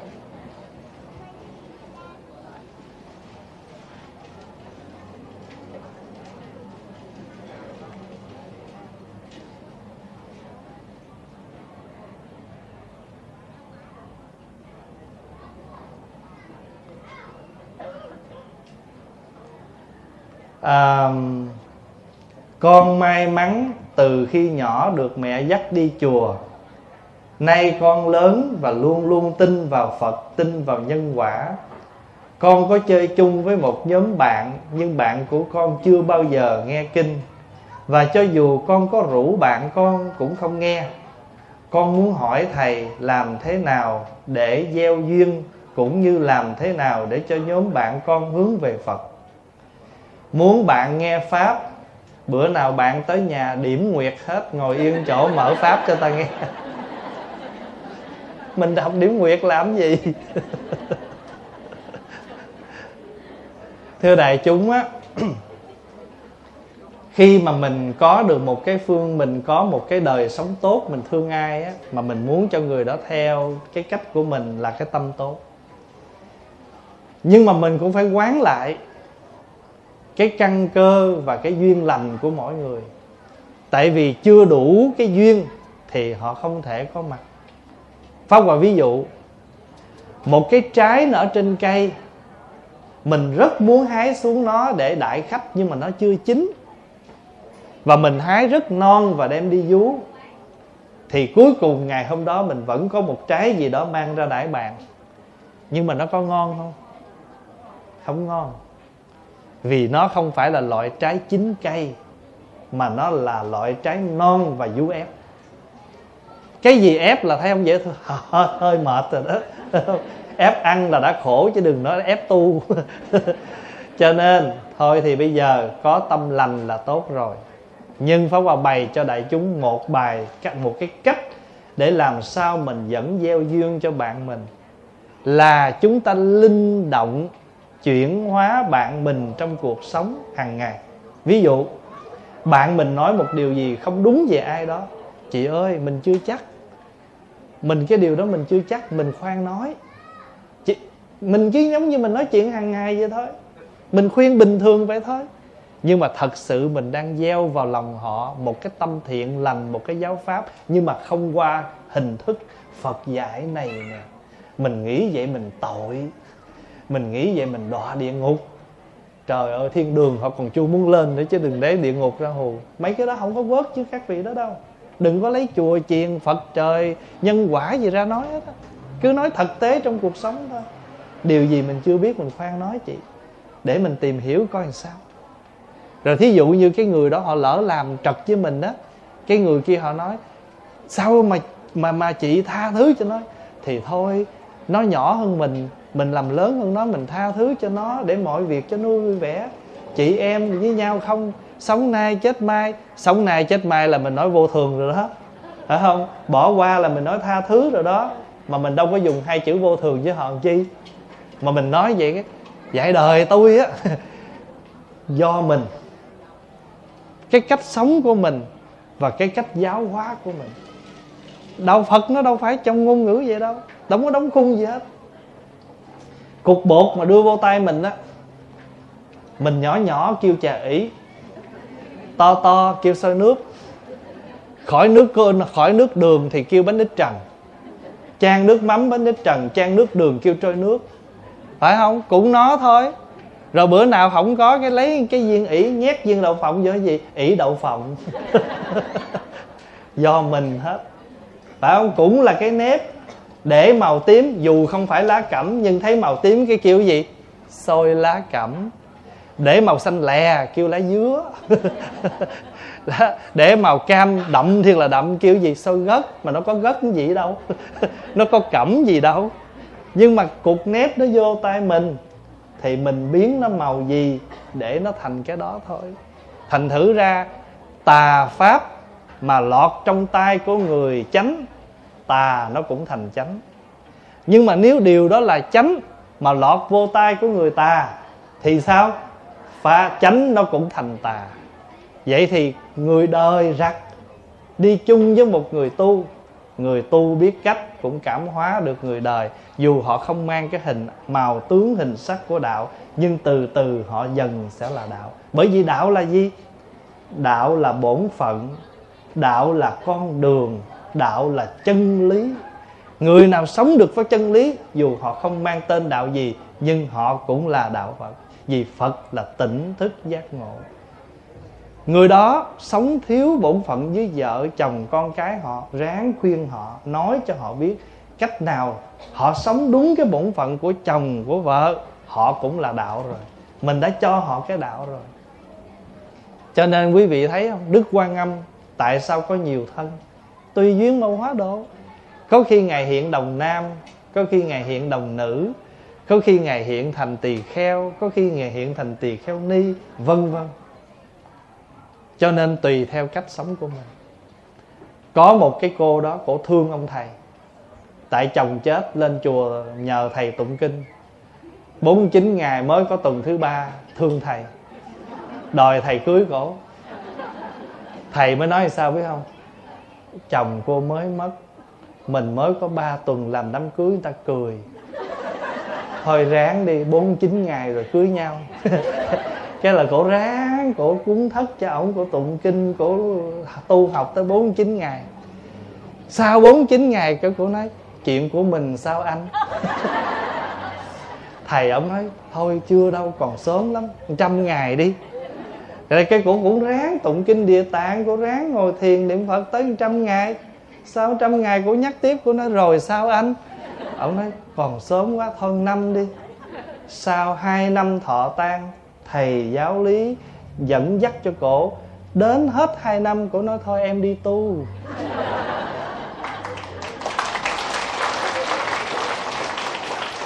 Tại bây giờ cô hiểu rồi, tình chỉ đẹp khi tình gian dở. Phải không? Tình chỉ đẹp khi tình gian dở. Thành thử ra cổ hiểu được cái đó, cho nên cổ thoát. Nhưng mà ông thầy đó không làm gì? Cái cái vị thầy đó đã dùng một cái phương tiện là gì? Trước dùng dục câu dắt, sau dùng trí để nhổ. Người ta dục là người ta trong cái cái tình cảm không có trách người ta được. Trong khi người ta hụt hẫng người ta buồn khổ có một người nào đó xuất hiện thương người ta chuyện đó bình thường. Cho nên thầy cũng mương vào cái đó. Trước dùng dục câu dắt sau dùng trí để nhổ. Lấy cái trí tuệ mà nhổ cái khổ đau đó ra. Nhổ cái dính mắt đó ra. Đó, đại ý là như vậy.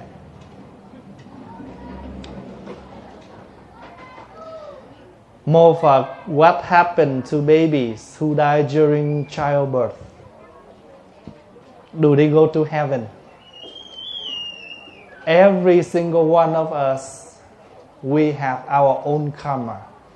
Maybe we only halfway childbirth, or we halfway of life, and we young when we die. So no matter how when die when, it's still the karma. So we still continue to reconnect. Depends on our karma. And also depends and also you if you are the mother, the father, the family members, you can support for your for the child so they can have another life which longer so they can present in this life. So they can they will rebirth but where we don't know depends on their karma and and also part of our support. Như con người mình mình đặt cậu hai, cậu ba, cậu bảy, cậu mười gì đó, nhưng mà thủy chung con người giống nhau hết, dẫn xương, dẫn máu mũ vân vân. Và khi chết đi thì tất cả đều về không giống vậy hết. Cho nên cái tánh không nghĩa là cái bản chất của các pháp, các sự vật, sự việc. Còn tự tánh nghĩa là tự mỗi người đều có sự giác ngộ sẵn có. Tiếng anh dịch là the nature không? thành thử ra hai cái này tuy là mình gọi vậy nhưng mà nói một cũng được mà nói khác cũng được. Mình nói tự tánh nghĩa là nói về con người. Mà nếu mình nói phân tích kỹ thì tự tánh của các pháp này vốn là không có gì hết. Chúng ta nói một cách khác là tánh không. Vì vậy cho nên bát nhã tâm kinh á, dùng cái từ là sắc tức thị không. Không tức thị sắc nghĩa là sắc này, đây, sắc nè hình sắc nè, sắc này là không. Vì sao nó là không? Vì nó tạm có. Như vậy thì cái không này là không có gì hết hay là không là tạm có? Chữ không trong bát nhã tâm kinh trường hợp này là tạm có hay là không có gì? Tạm có. Nó có đây mà sao kêu không? Vậy thì đây là sắc mà. Đây là sắc, nhưng vì nó không thật có, cho nên gọi nó là không hiểu không? Sắc tức là không. Rồi bây giờ thọ tức là không. Đó, bây giờ quý vị ăn vô rồi quý vị cảm thọ là gì? Buồn ngủ. Rồi uống ly cà phê vô cái hết buồn ngủ. Rồi người ta, mình đang ngồi cười vui, tới hồi đứng dậy, mất đôi dép, sắc mặt mình thay liền. Nãy cười quá trời luôn. Rồi thầy giảng hay quá tất cả các pháp là không. Đứng dậy mất đôi dép rồi giờ nó không thiệt không nè. Biết liền nha. Cho nên, sắc tức là không không tức là sắc. Cái vui buồn, cái cảm thọ của mình cũng là không. Chẳng qua nó please mình, nó làm mình thỏa mãn, thích thú thì mình vui, chứ còn không là mình buồn. Và cái buồn vui của mình nó cũng thay đổi tùy theo cái duyên bên ngoài vô cùng. Cho nên thọ tức là không không tức là thọ tưởng tức là không không tức là tưởng. Chưa gặp em, anh vẫn nghĩ rằng. Có người thiếu nữ đẹp như trăng. Gặp rồi thì không phải như trăng. Hiểu không? Cái tưởng thôi mà. Ban đêm mình đi, mình cảm thấy ai ở sau lưng mình đi. Càng đi nhanh, hình nó người đó rượt mình. Rồi cái hình người chết ta để bàn thờ mình ngó người ta cái nói trời, sao tôi đi đâu? Cũng hình đó cũng ngó tôi tại mình ngó người ta. Ngay cái người, mình quẹo tay trái mình cũng ngó lại, mình quẹo tay phải. Mình ngó cái hình. Rồi cái hình đứng góc nào cũng thấy cái hình thì mình lại nói là cái hình nhìn mình. Đó là cái gì? Tưởng. Phải không? Như vậy nếu nói cho đủ là sắc, thọ, tưởng, hành, thức. Năm cái này nếu nói cho đủ theo tinh thần bát nhã tâm kinh là sắc tức là không không tức là sắc thọ tức là không không tức là thọ tưởng tức là không không tức là tưởng hành tức là không không tức là hành thức tức là không không tức là thức nhưng tụng vậy chán lắm cho nên sắc tức là không không tức là sắc thọ tưởng hành thức cũng đều như vậy nghĩa là cũng theo cái công thức đó mà quán sắc tức là không sắc tức thì không không tức thì sắc thọ tưởng hành thức, diệt phục như thị. Nó đều là như vậy đó, theo cái công thức đó mà quán. Vậy thì bây giờ, hoa này là không. Tại sao là không? Vì nó chỉ là vật chất. Đây nè, bây giờ nó tươi vậy nè. Hai, ba ngày nữa là bắt đầu nó héo, nó hư, thì chúng ta bỏ nó vô thùng rác. Rồi nó trở về đất, nó ươm bón cho những cái hoa khác có mặt. Vậy thì cái không này là không thật có, chẳng do, chẳng qua là do duyên sinh. Và duyên sinh để có mặt, mà cái gì là do duyên sinh thì cái đó không thật có. Vì khi cái bản chất của các pháp là không thật có. Quý vị gọi cái này là cái gì? Cái gì? Cái chuông. Tại mình là phật tử, mình từng đi chùa, mình biết cái này là cái chuông. Nhưng nếu cái này mà đem cho ông mỹ hàng xóm, ông nói, cái nồi. Ông nói, why you give me this pot? Phải không? Phải không? Thành thử ra đối với mình là chuông, mà đối với người không biết nó thì nó chỉ là cái nồi, cái vung, cái gì đó. Rồi bây giờ, cái chuông này mình gọi là cái chuông. Nhưng thí dụ lỡ cái chuông này nó bị bể rồi, không có tiếng kêu nữa, đổ tro vô thành lư hương. Lư hương bằng đồng, được hết. Như vậy thì cái bản chất của các pháp trên thế gian này chẳng qua là duyên sinh tạm có thôi từ con người mình cũng vậy thôi, chứ gì đâu. Cho nên thấy được cái tánh không của các pháp để chúng ta không có chấp pháp nào hết. Không có chấp vào cái gì hết. Chữ không chấp đây là gì?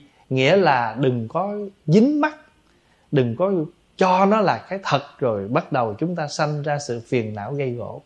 Vậy thôi. Cho nên tánh không là tánh chân thật của các pháp là không thật có nếu nói rõ chữ tánh không là gì? Tánh không là bản chất nó không thật có. Đó. Cái thọ của mình vui, buồn, thương, ghét, người ta khen là mình vui mà người ta chê là mình buồn. Cho nên cái người nào mà người ta biết mình hay bị chi phối bởi lời khen tiếng chê như vậy đó, là người ta chọc ghẹo mình biết thôi. Ta muốn mình vui nè, để này để tôi nè ta. Giờ muốn nó vui không? Tôi chọc cho nó vui. Muốn nó nổi cơn lên không? Nói vài câu nổi cơn lên liền. Thì cái người mà biết mình mà hiểu mình luôn đó cái này gọi là tri thức. Nhưng nếu người này biết mình, hiểu mình mà trợ duyên cho mình tu gọi là thiện tri thức. Còn người này biết mình, hiểu mình, rồi chọc cho mình lên cơn hoài thì là ác tri thức.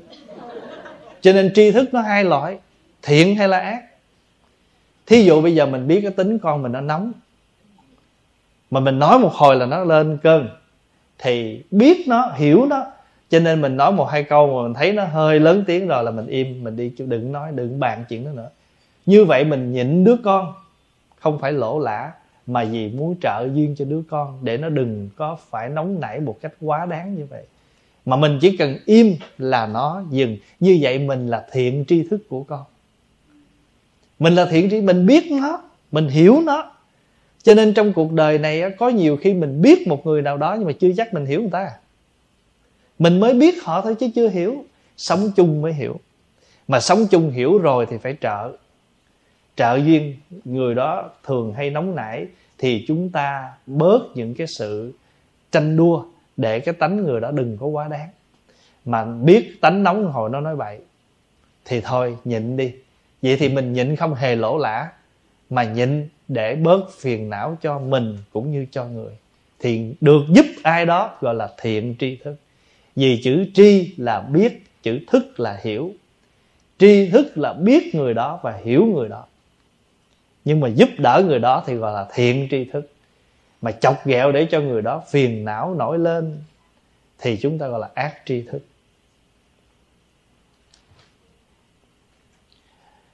Con hay nằm mơ thấy thú dữ bao vây xung quanh con nhưng con đều nhớ đến câu phật hiệu quán thế âm bồ tát và con bình tĩnh dậy. Dạ như vậy giấc mơ của con có ý nghĩa gì?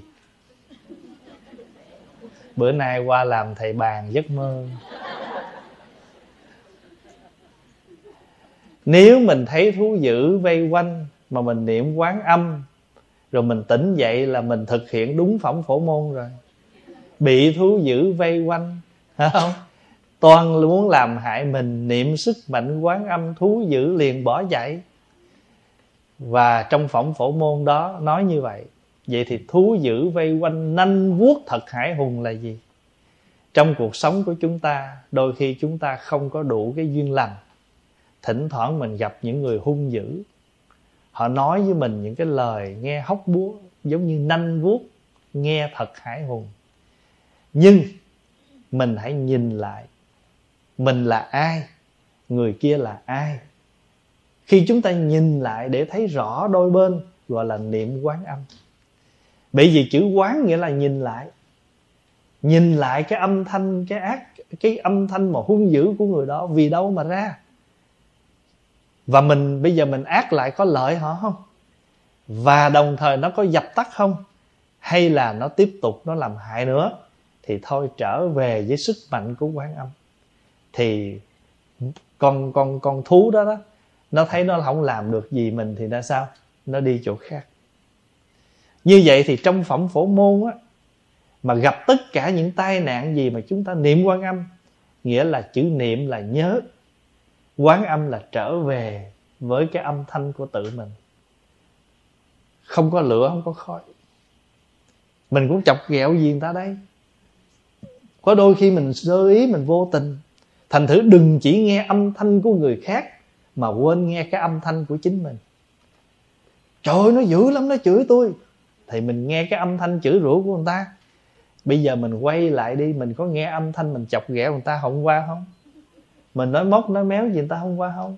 Thì đều là những cái câu chữ bị thú dữ vây quanh đó, nanh vuốt thật hải hùng. Niệm sức mạnh quan âm, thú dữ liền bỏ chạy thì thú dữ nanh vuốt đó là những lời cay độc, những cái hình ảnh nanh vuốt. Thành thử ra, nhiều khi quý vị đọc cái tác phẩm cửa tùng đôi cánh gài nhiều khi chàng dũng sĩ đi xuống núi mà khi trở về làm nanh mọc mà không hay. Nhiều khi mình mệnh danh là phật sự, là là công quả mà mình mọc nanh hết mình không biết. Tay chân mình bóng vuốt hết mà mình không hay thành thử ra nếu như mà mình không biết mà mình cứ tiếp tục mình làm, thì coi chừng mình đang là những người làm sợ hãi những người xung quanh mình với những cái từ ngữ mà chúng ta đang làm. Tại vì mình quên soi gương, mình quên nhìn kiến. Cho nên quý vị phải đọc bài kinh soi gương.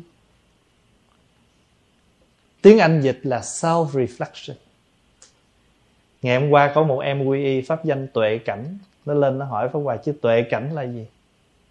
Cảnh là cái kiến. Cái kiến trí tuệ.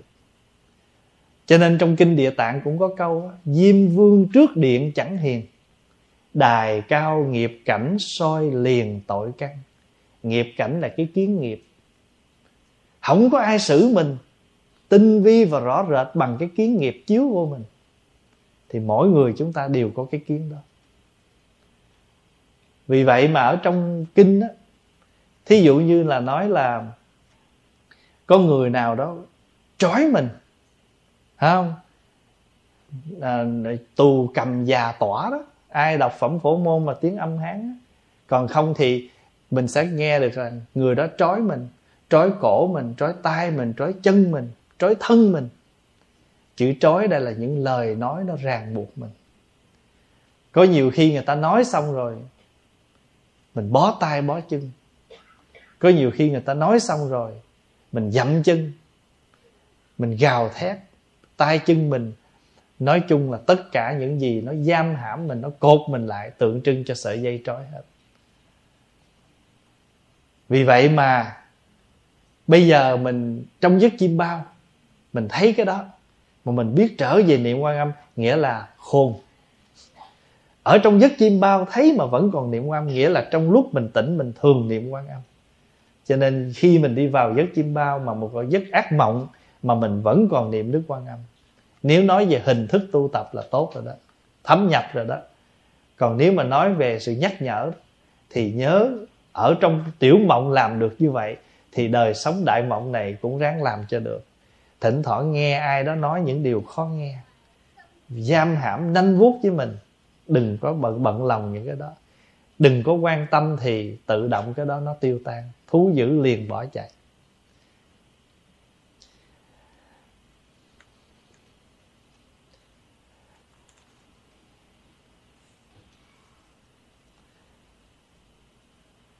Kính thưa thầy, cúng bông hoa giả, hoa ni lông thiết trên bàn thờ có được không, có bị tội không?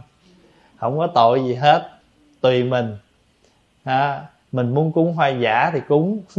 Nhưng mà thường á nếu trên bàn phật của mình không cần thiết để bình hoa giả khỏi để.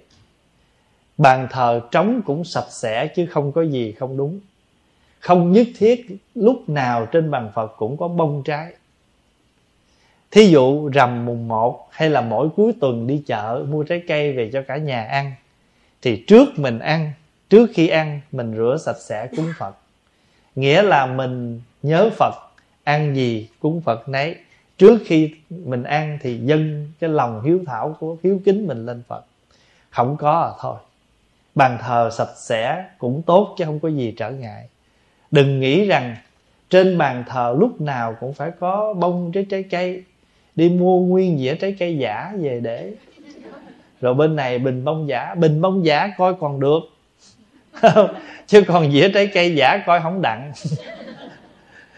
Cho nên không nhất thiết trên bàn thờ phải có đâu. Còn quý vị, có, thí dụ có để hoa giả, để làm sao mà nhìn nó nhẹ nhàng. Chứ không phải là mình để cả bình lên thấy nó rùm rà, nó dơ. Phải không? Thành thử ra cái đó tùy mình thôi, không có gì tội hết á. Có cũng không sao, mà không có cũng chẳng hề. Nhưng mà cái quan trọng là ráng làm sao giữ bàn phật cho sạch sẽ lư hương á, ít nhất một tuần phải rút chân nhang một lần, nếu mình mỗi ngày mỗi thấp. Rút chân nhang ra rồi cán lư hương cho sạch sẽ, lau chùi. Đừng sợ, bưng lư hương lên xuống dời lư hương nhà xào xáo.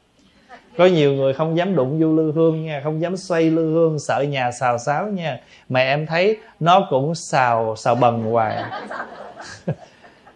Có những người cử quá trời cử mà rốt cuộc cũng vậy thôi mình thờ bàn phật như thế nào? Nhà mình ở sạch sẽ thì bàn phật cũng phải sạch sẽ, vì bàn phật chính là ngôi nhà tâm linh. Còn cái nhà mình ở là ngôi nhà của thế gian con người mình ở. Như vậy chỉ cần nhìn vô bàn phật thì hiểu được tâm tư của người chủ. Mình có chăm sóc tâm linh không? Có chăm sóc tâm linh thì bàn thờ sạch sẽ gọn gàng, nhẹ nhàng, vậy thôi chứ đừng có để nào là bông, trái, rồi nhang, đèn nó rủ rượi, dơ mà nhìn cái bàn phật nhìn rất là bừa bãi. Không nên. Chữ không nên đây không có phật quở gì mình. Nhưng mà nhìn vô đó tự thấy hàng ngày mình sống mà mình quên chăm sóc cái ngôi nhà tâm linh của mình. Còn hễ mà quét dọn sạch sẽ là ngôi nhà tâm linh mình nó được chăm sóc. Thế thôi. Hồi nhỏ là pháp hòa thích làm hương đăng lắm. Thích quét dọn bàn thờ, lau chùi tượng phật lắm mà quý vị biết mỗi lần mà lên và lao tượng phật pháp hòa nói gì không? Hồi nhỏ đó nha lúc 7, 7 tuổi 8 tuổi 9 tuổi rồi pháp hòa mỗi lần lên lao tượng quan âm mẹ ơi hôm nay con lao tượng của mẹ mẹ nhớ phù hộ cho con thông minh trí tuệ. Hồi nhỏ là mỗi lần mà lao tượng phật là như vậy. Cho nên đó là ở bàn phật quý vị thắp một cây hương một ngày thắp một cây cũng được rồi nếu mình thắp mỗi tuần, người nào lười lắm thì hai tuần phải dọn, còn siêng năng thì phải dọn mỗi ngày. Giống như trên chùa, một ngày phải hương đăng hai lần. Trước khi mà đi ngủ là phải lưu hương bàn thờ sạch sẽ. Tụng kinh xuống rồi là bắt đầu làm hương đăng lần cuối cho ngày hôm đó. Còn nếu ngày nào là rằm mùng một phật tử đi chùa nhiều thì trên chánh điện làm hương đăng liên tục không để cho bàn thờ bừa bãi bởi những cái tro bụi nhang dơ. Mình thờ phật như vậy nghĩa là mình chăm sóc cái ngôi nhà tâm linh của mình. Thắp cây nhang cho ngay là tâm mình nó sẽ ngay. Dĩa trái cây mình sắp cho cao. Cao ở đây không có tùy theo mình. Bốn trái thì mình kiếm cái dĩa nó nhỏ nhỏ. Ở dưới ba trái, ở trên một trái nhìn nó đôn lên. Nghĩa là tượng trưng cho cái quả tu hành của mình mỗi ngày nó mỗi nâng cao lên. Mua có bốn trái cam bưng nguyên cái dĩa bự cầm lắc lên lắc xuống vậy này nó, nó trôi trôi như là bà bánh trôi nước vậy đó. Rồi để bàn thờ cái cúng cái nhìn thấy nó cũng còn xanh xanh thôi để đó đi. Rồi hai ngày sau đi làm cái lượm lên trái này ăn được bưng xuống. Rồi còn ba trái kia cho con gửi. Nho bưng nguyên chùm lên để ăn cơm xong cái đứng dậy bằng phật, bốc mấy trái bỏ miệng, mai bốc mấy trái nữa quá ra bằng phật chỗ cất trái cây. Mua nguyên nãy chuối xanh mà tới hồi chín là bưng xuống mình mình hưởng à. khi muốn ăn trái cây là phải bưng hết dĩa xuống. Chớ không nên để dĩa trái cây trên bàn thờ mai bốc trái. Mấy đứa cháu nó khóc, nó bốc, nín đi con rồi mai bóc con trái nữa. Mình biến cái bàn thờ phật thành cái chỗ gửi trái cây chứ phải cúng quả gì? Hễ ăn là phải hạ xuống hết. Còn cúng tùy số lượng mà tùy cái bàn thờ. Tượng phật một chút dĩa trái cây thiệt bự chè, nhìn không trang nghiêm. Nhìn không trang nghiêm không có kỹ thuật không có nghệ thuật. Tượng phật nhỏ bàn thờ nhỏ một trái cũng được không cần phải cả dĩa tết ha mua một trái dừa. Nội cái trái dừa không hết tượng phật này. Rồi đã vậy thêm trái đu đủ nữa. Rồi để cầu, dừa, đủ, xài ở trên nguyên chùm chôm chôm. Chôm, dừa, đủ, xài.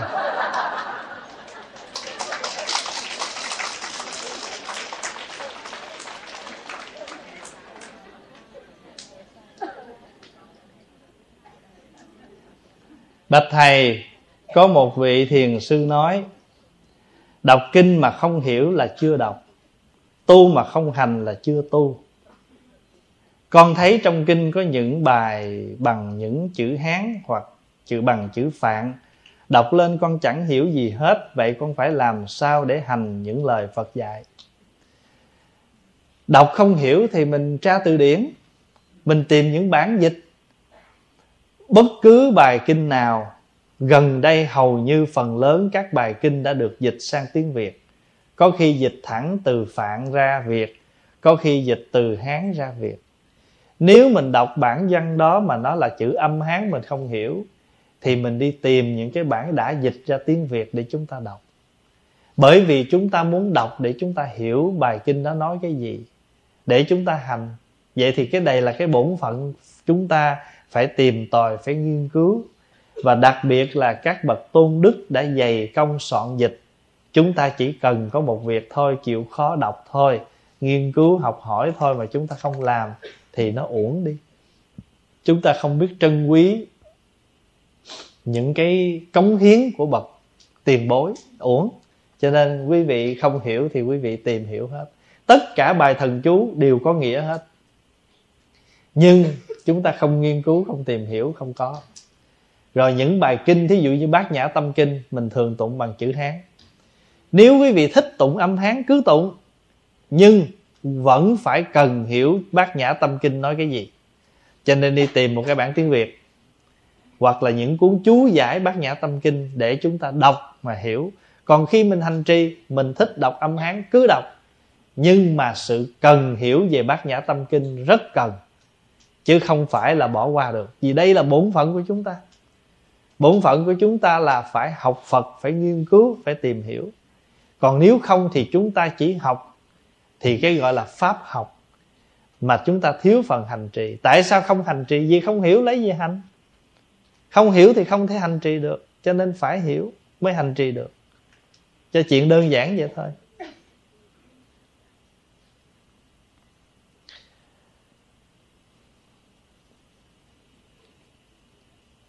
Xin thầy cho con hỏi, con muốn hiến xác nhân đạo khi mất đi. Vậy nếu mình hiến xác cho nhà xác bệnh viện rồi thì người thân ở nhà phải làm tang lễ gì cho đúng lễ nghi không ạ? À? hồi sáng Pháp Hòa có thưa đó, lễ nghi là tùy mình. Tại sao chúng ta gọi là lễ nghi lễ? Chữ nghi lễ nghĩa là gì?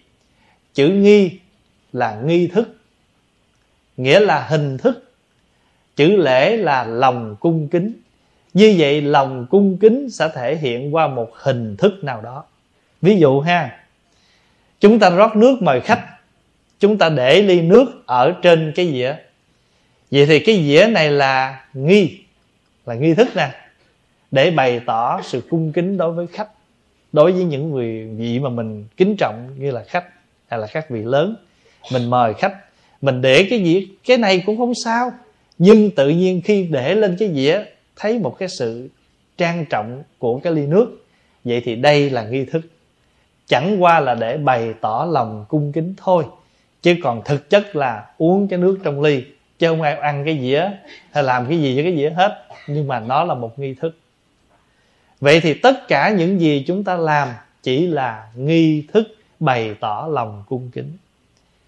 Trở lại, khi chúng ta hiến xác rồi nếu mà có nhiều khi cái trường hợp hiến xác là không lấy lại, vì có khi cái xác đó sẽ sử dụng vài năm, chứ không phải liền đâu. Có nhiều khi mình hiến cái xác đó rồi, mấy năm sau họ sử dụng hoặc là họ sử dụng cả mấy năm. Như vậy thì cái chuyện có lấy lại cái xác làm đám hay không không quan trọng nữa, tại vì mình đã hiến rồi.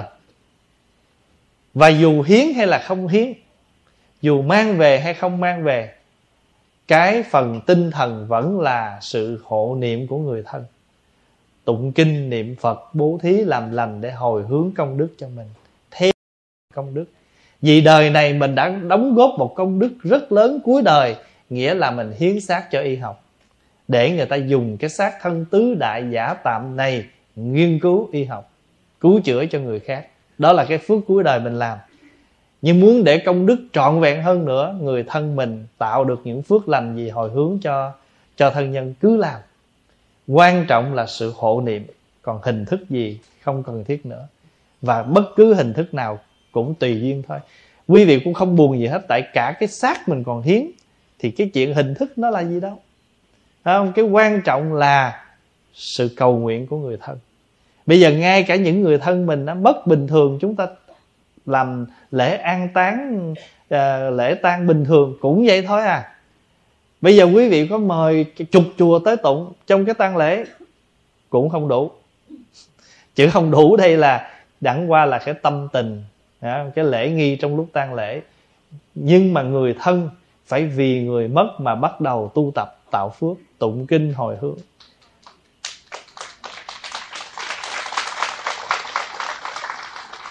Nhưng mà khi mà mình hồi hướng công đức cho người thân qua cái hành trì đó, ai là người lợi trước?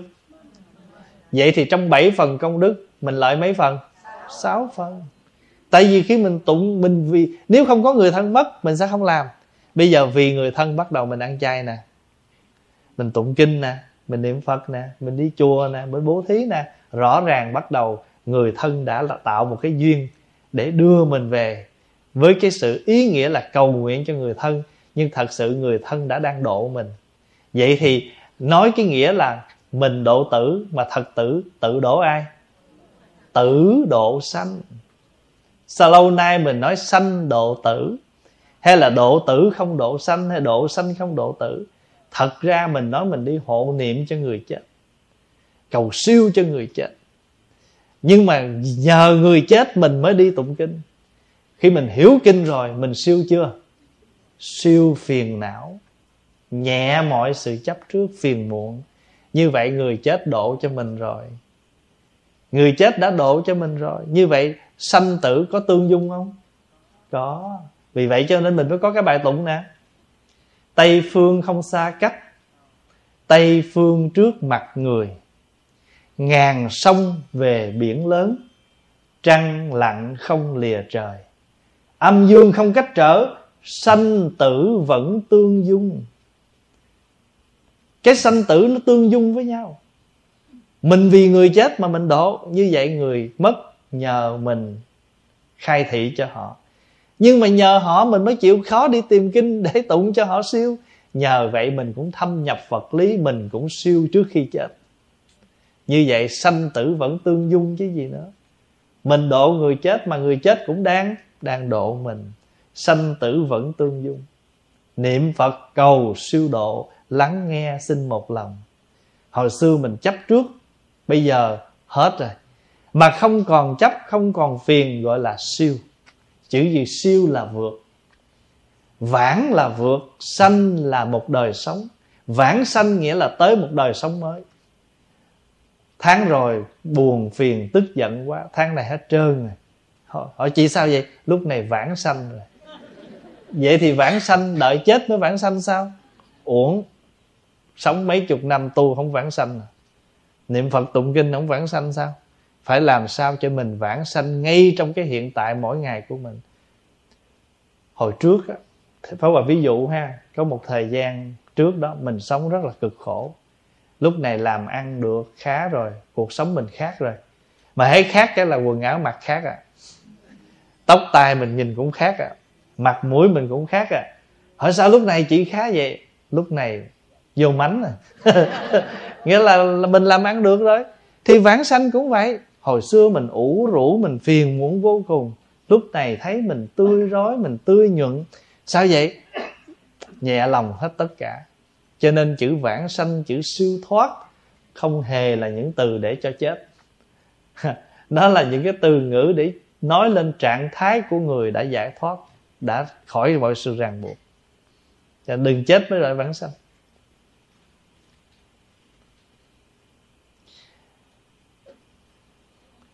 Cầu xin thầy giảng cho chúng con nghe về chữ biết tánh nghe và tánh thấy. Hồi nãy là tánh không. Tánh nghe và tánh thấy là gì? Nghĩa là cái bản chất thấy của mình nó không hề, nó không hề mất nhưng mà tại chẳng qua chúng ta bị mê bị mê lầm, cho nên chúng ta không sống được với cái tánh đó. Nghe cũng vậy. Bây giờ phó vào ví dụ này. Quý vị đi vô một cái phòng tối. Cái ta hỏi, thấy gì không? Thấy gì đâu? Tối hù à. Tối hù là cái mình thấy, phải không? Thì mình phải nói là thấy tối hù. Mình cứ luôn luôn nghĩ rằng phải có vật gì để mình thấy, mình mới kêu là thấy còn cái bóng tối mình cũng thấy mà kêu là không thấy. Như vậy thì tánh thấy mình không hề mất. Tối mình thấy nó tối. Sáng thì thấy nó sáng. Mình phải trả lời, vô cái phòng tối hỏi thấy gì không? Dạ thấy. Thấy tối hù. Người thấy nói được như vậy là người sống với tánh thấy. The nature of your view never lost. Cái bản chất của thấy không bao giờ mất nhưng mà tại vì mình hay thấy, mình hay đặt rằng khi có cái vật gì mình mới kêu là thấy. Tối chẳng phải là một màu sao? Sáng cũng là một màu sao? Vậy thì tại sao khi sáng mới kêu thấy mà tối cũng kêu có thấy gì đâu? Tối hù à tối hù là cái mình thấy rồi đó. Phải không? Rồi, ngược lại nghe cũng vậy. Lào xào lào xào mình mới kêu nghe. Hỏi, chị có nghe gì không? Nghe gì đâu, im ru à. Im ru là cái mình nghe đó hiểu ý không? Mình nghe chứ, có tiếng thì mình nghe, không có tiếng. Im lặng thì mình nghe, im lặng. Nhưng mà thường thường mình hay trả lời trớt quất vậy đó. Như vậy thì các vị mà tỉnh thức giác ngộ thì người ta thấy mình sao? Sao mà lung tung quá?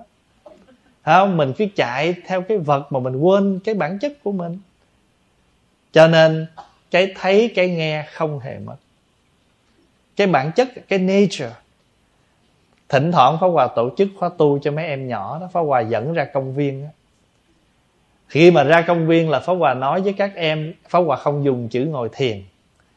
Pháp Hòa nói mấy đứa ngồi thật là yên và nghe tất cả những tiếng xung quanh, rồi lát nữa nói cho thầy nghe. Thì có đứa nói dạ hồi nãy con nghe tiếng chim hót, con nghe tiếng lá cây nó xào xạc, vân vân. Nghĩa là mình đang tập nó trở về nó nghe được những cái tiếng thiên nhiên mà không phải giống người lớn mình.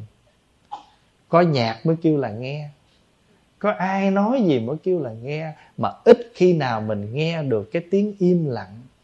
Và hầu như mình rất sợ im lặng. Vô xe, vừa nhảy vô xe, cái để chìa khóa, bấm radio liền. Về tới nhà, bấm tivi liền. Tại vì mình lúc nào cũng phải có lào xào bên lỗ tai còn nếu mà hôm nào quý vị ở nhà một mình mà quý vị enjoy được cái sự tĩnh lặng trong nhà mình là quý vị biết rồi đó. Là mình có khả năng sống được với sự bình an, tĩnh lặng với cái không tiếng mà có tiếng. Có tiếng là là gì? Tiếng im lặng, tiếng nhẹ nhàng, tiếng tỉnh thức. Cho nên cái thấy biết của mình, cái nghe của mình nó không hề mất. Nhưng mà tại mình sống, mình hay chạy theo những âm thanh sắc tướng cho nên mình mới có vấn đề xảy ra. Vậy thôi.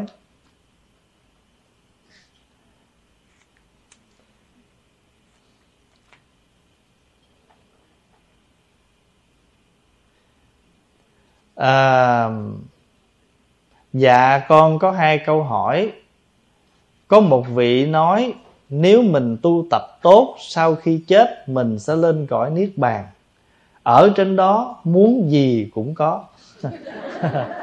Có hàng ngàn món ăn. Muốn ăn gì cũng có. Hơn cả vua ngày xưa, chỉ có trăm món ăn thôi.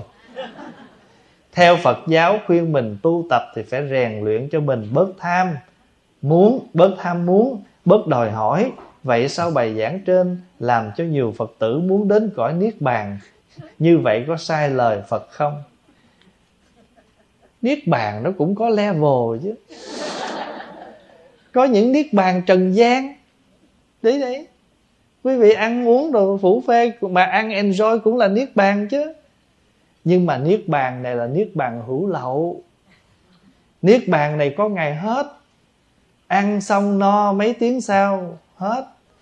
Cầm trên tay nè, thơm, ngon, dành. Để vô miệng nhai mấy cái nhả ra đưa, không thèm mà nuốt ra khỏi cổ nó không hề thơm như lúc đầu nữa. Đúng không? Như vậy niết bàn nó có hai loại. Nói đúng ra là bốn loại. Nhưng đây pháp hòa nói hai thôi ha. Cái niết bàn nào mà chúng ta hưởng mà nó dễ mất, nó tan biến, cái niết bàn đó là niết bàn hữu lậu. Giống như cái phước mà chúng ta đang có nè, có nhà ở nè có tiền xài nè, có cơm ăn, có quần áo mặc, có xe đẹp đi nè. Phước đó. Nhưng mà phước hữu lậu. Phước này mất. Thậm chí không mất. Mình mất. Nhiều khi nó chưa nó chưa hết là hết đời mình. Cho nên có thể mình hết trước nó, cũng có thể nó hết trước mình. Nhưng dù ai hết đi nữa, cũng là phước của hữu lậu còn phước mà do mình nghe pháp trí tuệ mình tăng trưởng để mình mà không hình không tướng gì hết. Cái phước này gọi là phước vô lậu. Niết bàn này gọi là niết bàn vô lậu. Vô lậu niết bàn hữu lậu niết bàn. Còn nếu như mà cái, như vậy thì cái nhưng mà bản chất thật của chữ niết bàn là gì? Là khi trạng thái tâm của mình không còn phiền não chấp trước là niết bàn cho nên niết bàn nếu nói đúng ra là không phải cái nơi chốn để tới sau khi chết. Niết bàn là trạng thái khi tâm mình bình an, tĩnh lặng. Như vậy đầu năm đầu tháng gặp nhau, chúng ta chúc nhau. Chúc chị năm mới niết bàn. Trời trời bà trù tôi chết. Dạ không. Mình hiểu theo kiểu thế gian thì mình nghĩ niết bàn là cái chỗ nào để tới sau khi chết nhưng mình hiểu phật pháp là niết bàn là khi tâm không còn phiền não khổ đau. Còn nói một cách khác là khi tâm có đủ bốn chất liệu. Thứ nhất là thường. Thường là gì? Ai vui, ai buồn. Ai khen, ai chê, tâm mình vẫn thường. Cuộc đời dù có vô thường, dù con người xung quanh mình có bất thường, nhưng mình cũng vẫn bình thường. Đó là một thứ chất liệu nhất của niết bàn gọi là thường. Người ta được thì người ta vui, người ta mất người ta khổ. Người ta được khen người ta vui, người ta bị chê người ta khổ. Cho nên khổ vui của người ta là thay đổi liên tục. Còn mình, khen chê mình vẫn bình thường gọi là lạc. Hiểu không? Thường, lạc. Lạc là vui. Ăn cơm nước tương cũng vui. Tại vì sáng ăn cơm sườn chiều ăn nước tương, tối leo lên giường, nằm coi cái lương, đời lên hương.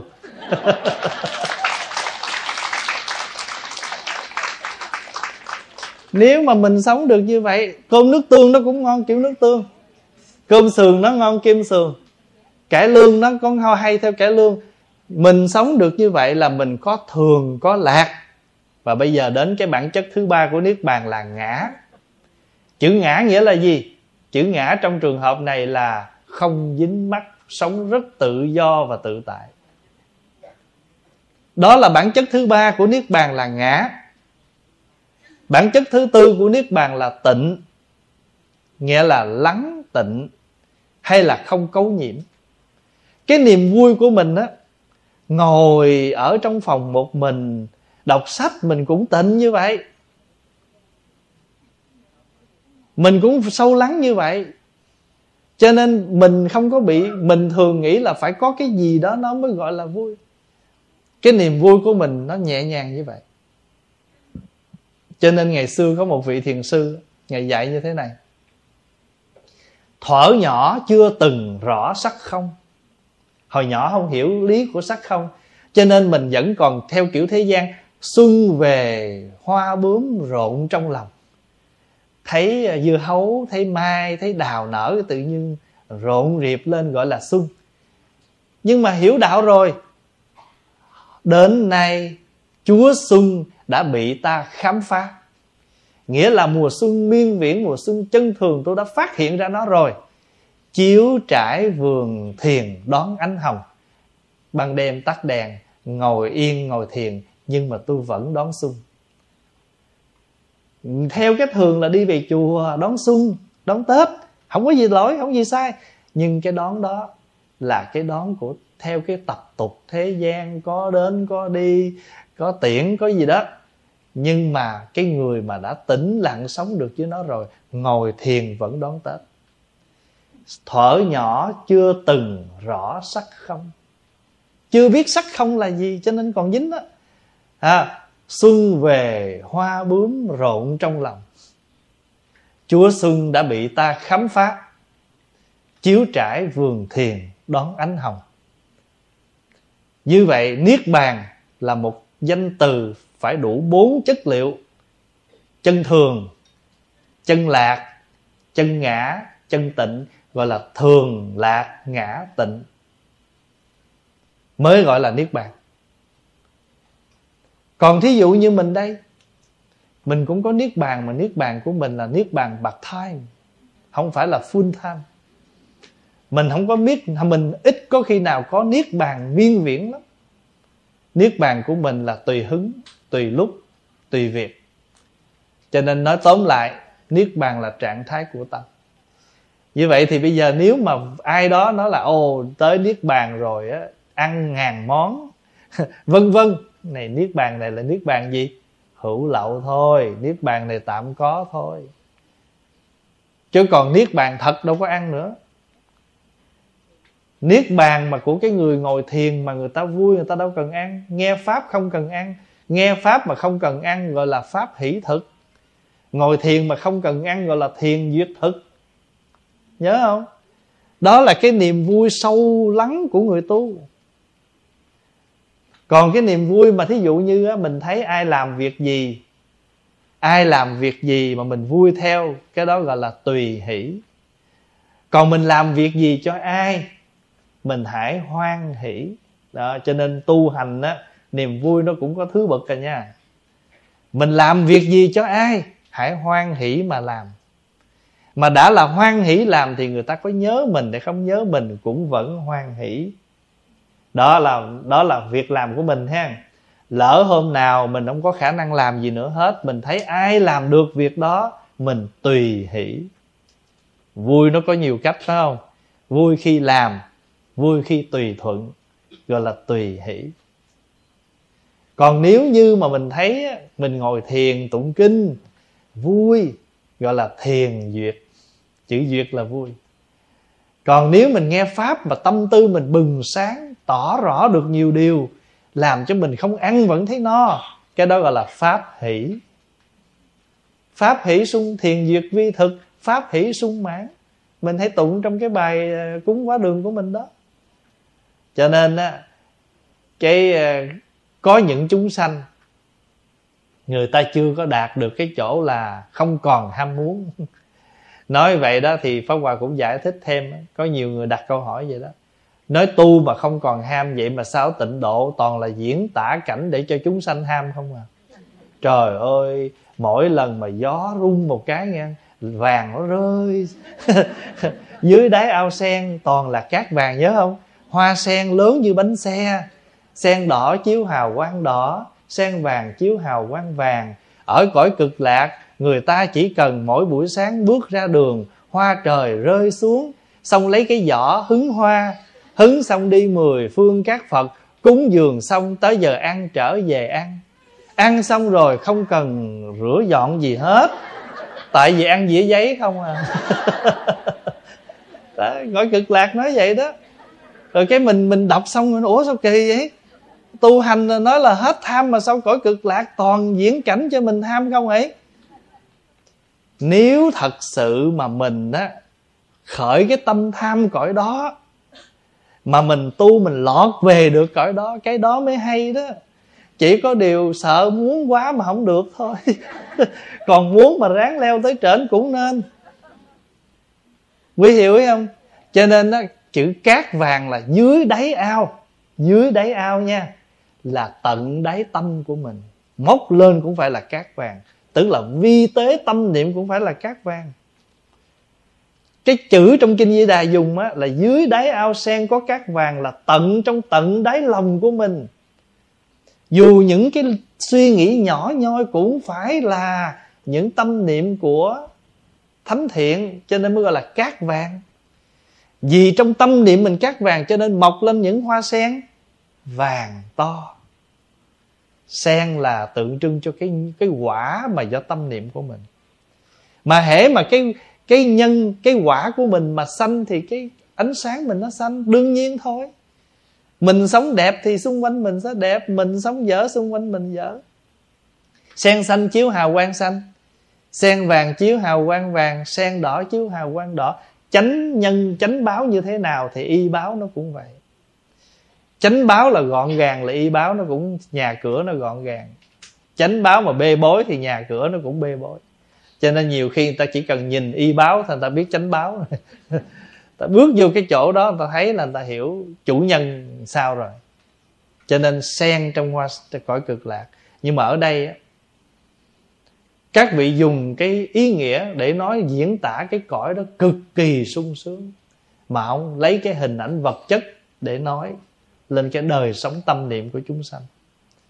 Cho nên cái câu mà nói này thay vì mình chê trách. Không có gì chê trách hết. Nhưng mà bây giờ mình nói lại. Đó, bây giờ niết bàn mà ráng tu để được hưởng này là niết bàn của nhân thiên. Của phước báo của trời ngươi. Phước niết bàn này hỏng tu là nó hết. Phải không? Giống như à, quý vị có một trăm đồng. Quý vị ăn thì hết một trăm đồng. Nhưng bây giờ phong, bây giờ mình có sự hiểu biết nha.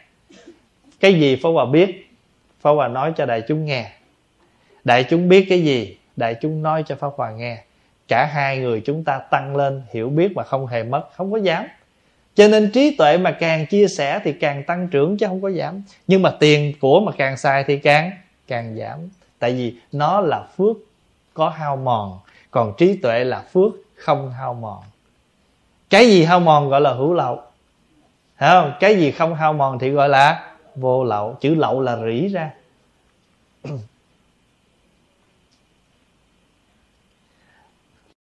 Hỏi ông bà mình hay nói ở hiền gặp lành. Vậy tại sao mẹ của con cả đời sống chỉ hy sinh lo lắng cho gia đình hiếu thảo với ông bà cha mẹ? Một đời tảo tần chỉ biết cho đi và không cần nhận lại. Vậy tại sao mẹ con ra đi bất đắc kỳ tử? Không có một cơ hội chia tay với người thân. Không thọ được để nhận lại sự lo lắng từ con cái. Sống một cuộc đời chỉ có đau khổ đau. Và con chứng kiến không chỉ mẹ con mà rất nhiều người hiền lành nhưng đã mất sớm. Cái người mất sớm thì chúng ta cho là phiền muộn hay là chết một cách à, không có sự từ giả gì á. Mình cho là cái đó là cái vô phước. Nhưng mà chắc gì nó là vô phước đâu? Bây giờ mình nói là mẹ mình cả một đời cho đi mà không đòi hỏi lại. Mà bà ra đi bất đắc không cần ai chăm sóc vậy không phải mãn nguyện của bà sao? Vì bà chỉ muốn cho mà không nhận. Như vậy là trọn vẹn cái tâm nguyện của bà rồi. Và hơn nữa đó nếu một người mà bệnh đó, mà mất đó, mà nằm đó quể quại rên xiết rồi để bao nhiêu người súng lại lo đôi khi người ta không muốn. Người ta chỉ muốn nếu không nếu mà hết duyên thì người ta đi và không cần phải phiền ai. Như vậy cô đừng có buồn. Rất hiểu tâm trạng của cô. Nhưng mà cô đừng có buồn và cô phải thấy rằng mẹ đã trọn vẹn tâm nguyện của mẹ từ sống cho tới chết. Sống mẹ cũng chỉ muốn làm cho mọi người mà không muốn nhận của ai. Phải không? Thì thôi, khi mẹ viên mãn, mẹ cũng không muốn phiền ai. Đó là trọn vẹn cho mẹ. Mình nên mừng. Nói nói còn nói và chúng ta sống ở cõi đời này tại vì theo thế gian mình thấy ai sống lâu mình mừng, sống ngắn thì mình buồn, chứ thật tình mà nói, còn sống ngày nào chúng ta khổ trả chừng nói chứ có gì đâu. Cho nên pháp hòa có làm bài kệ khi mà đưa một cái vị đưa vô trong lò hỏa táng và làm bài kệ như thế này.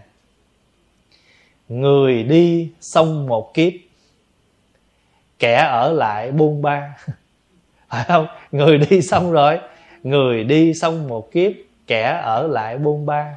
Ra trắng, đi về trắng. À có thế thôi mà. Có gì đâu.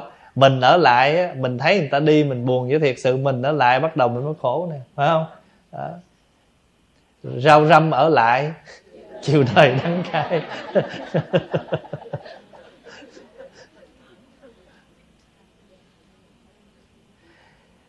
Xin Thầy quan hỷ cho con biết có thể khai kinh tại nhà. Chẳng hạn như kinh Lăng Nghiêm, Bởi vì có người nói cần phải quý Thầy tới khai kinh.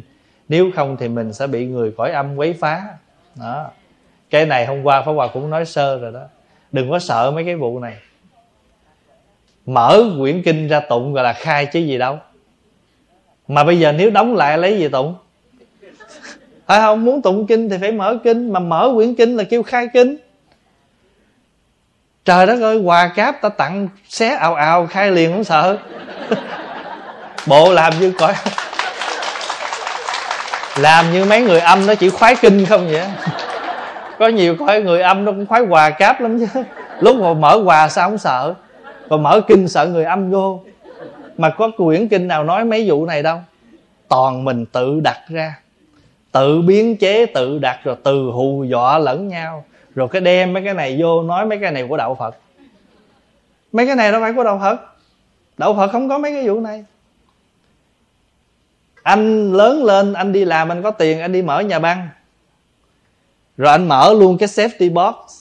Nó nằm ở trong đó đó, có mất mát gì đâu, mà là vài ba tháng anh vô anh ngó một cái rồi anh đóng lại. Anh cũng mở đóng hoài, có ma cỏ nào vô đâu. Làm như cõi âm nó khoái kinh không? nó cũng khoái hột xoàn vậy. Vậy lúc mở tủ hột xoàn sống sợ? Lúc mở safety box không mời thầy tới khai giùm cho.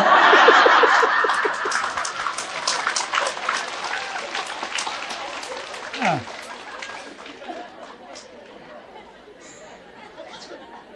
lúc mở tủ sắt đếm không mời thầy tới thầy khai cho. Quý vị thấy không? Thấy rõ ràng vậy không? Đừng có sợ mấy cái chuyện này. Có nhiều người mở kinh ở trong nhà tụng mở băng kinh mở tụng kinh nó đừng mở vậy ma cỏ nó vô. Có những ma nó khoái nhạc lắm mở cả đêm sống sợ? Làm như ma nó chỉ mê kinh không vậy? Mà thí dụ như ma cỏ nào mà nó vô nó nghe kinh vậy là tốt hay xấu? Ờ, tại sao sợ? Sợ cái không đáng sợ mà cứ sợ. Cho nên chư tổ cũng hay quở mình vậy đó. đó. Sợ là sợ mà những cái không đáng sợ mà cứ sợ. Rồi bây giờ á, khổ cái chỗ nào có cái đèn cái nhang cái của đạo phật hết đó, đó họ lấy một bó xả họ lấy một cây lược đó, họ chải tóc của họ cái họ quấn vô cây lược họ kẹp vô bó xả. Để làm gì vậy? Xả xuôi.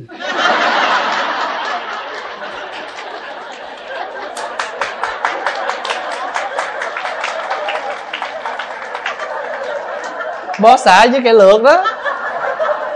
Bởi vì tóc là tượng trưng cho rối. Rồi mới lấy cây lược đó, cạo cả cục tóc vậy nè. Mà cạo nó không ra còn bứt cột vô nữa. Rồi đi mua bó xả về cắt nhỏ nhỏ kẹp vô. Rồi đi ra ngoài góc đường á. Đi ngoài góc đường á, lấy cái đôi dép đập nó, mày chết nha, mày chết nha. Hỏi đánh ai vậy? Đánh tiểu nhân trời đất ơi. Người ta chưa hại gì mình hết trơn á. Mà mình cầm đi kia mình đánh tiểu nhân, mà mình không biết mình có đại nhân không. Mà rồi cứ thấy cây nhang, cây đèn vậy là cứ gắn vô của đạo phật. Cứ chỗ nào có nhang, đèn, có bông trái hiện lên là nói của đạo phật. Mà đạo phật đâu có mấy cái đó. Đạo phật không có vụ xả xui. Rồi giờ còn vụ này nữa nè cúng xả xuôi đem một bình ga hết ga. Hỏi gì? Xả xuôi hết ga.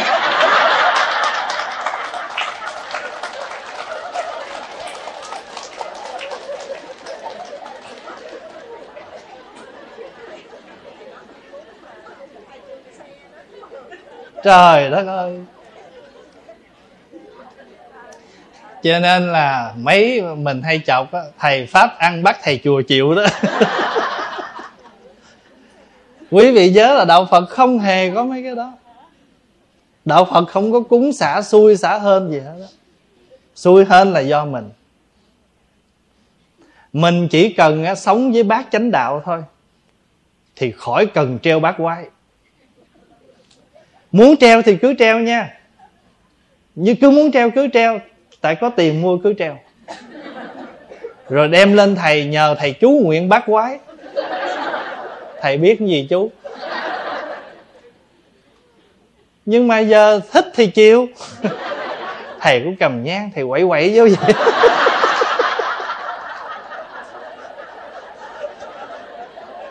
Rồi đó, thấy có khói, có nhang là linh rồi đó.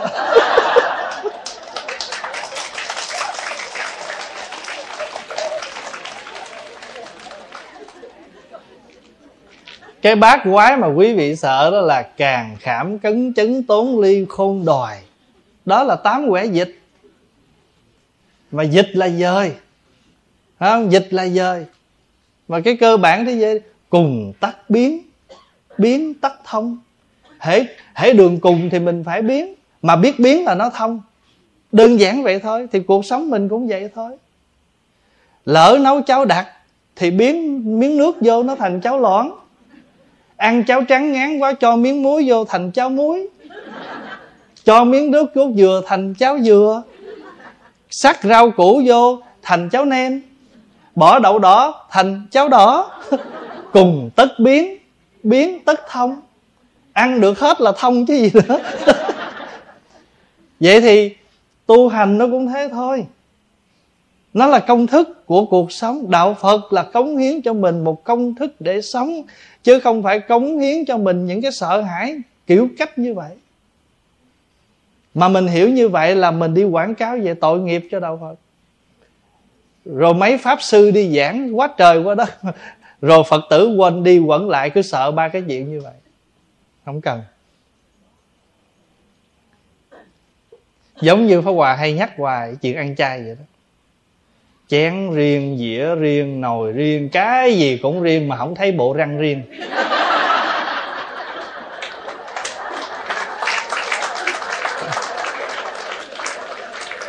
Bình thường cũng bộ răng đó, nhai xương rào rào vậy. Bữa khác cũng bộ xương đó, nhai đầu hũ, nhai mì căng. Không thay mà chảo thay, nồi thay cái gì cũng mới khác hết rồi. Cất bỏ tủ khóa rồi sợ mấy đứa nhỏ nó ăn tội. Bộ răng không khóa lại.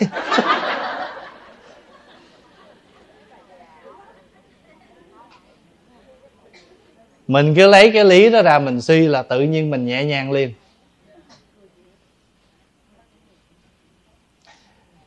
À, con tên là quảng hồng có hai câu hỏi câu thứ nhất. Con thọ bồ tát giới đã lâu mà con ăn chay trường được mà không ăn chay trường được chỉ ăn chay kỳ thôi. Câu hỏi thứ hai con thọ bát quan trai mà không hiểu rõ nhị à, phi thời ý như thế nào? Đúng ra là khi thọ bồ tát giới bồ tát giới là cái bậc giới cao nhất của người cư sĩ tại gia. Tại vì cư sĩ tại gia có thể thọ ba phần giới. Thứ nhất là tam quy ngũ giới. Tương lai, khả năng mình khá, mình thọ thập thiện giới. Khi mà chúng ta thọ ngũ giới, thì chúng ta không sát sanh, không trộm cắp gì đó thì cái đó chúng ta tương đồng với câu thứ nhất của điều Phật dạy là không làm các việc ác. Sau này chúng ta thọ thập thiện thì chẳng những không làm ác mà còn phải làm lành. Ví dụ, không sát sanh mà phóng sanh. Chẳng những không trộm cắp mà bố thí. Chẳng những không tà hạnh mà phải tránh hạnh. Chẳng những không nói dối mà phải nói thật. Chẳng những không chửi rủa mà phải nói lời hiền lành. Chẳng những không đâm thọc mà còn phải nói lời hòa giải tức là chẳng những chúng ta không làm điều xấu, mà còn ngược lại làm điều thiện, thì chúng ta làm được điều thứ hai của phật dạy là nên làm các việc lành.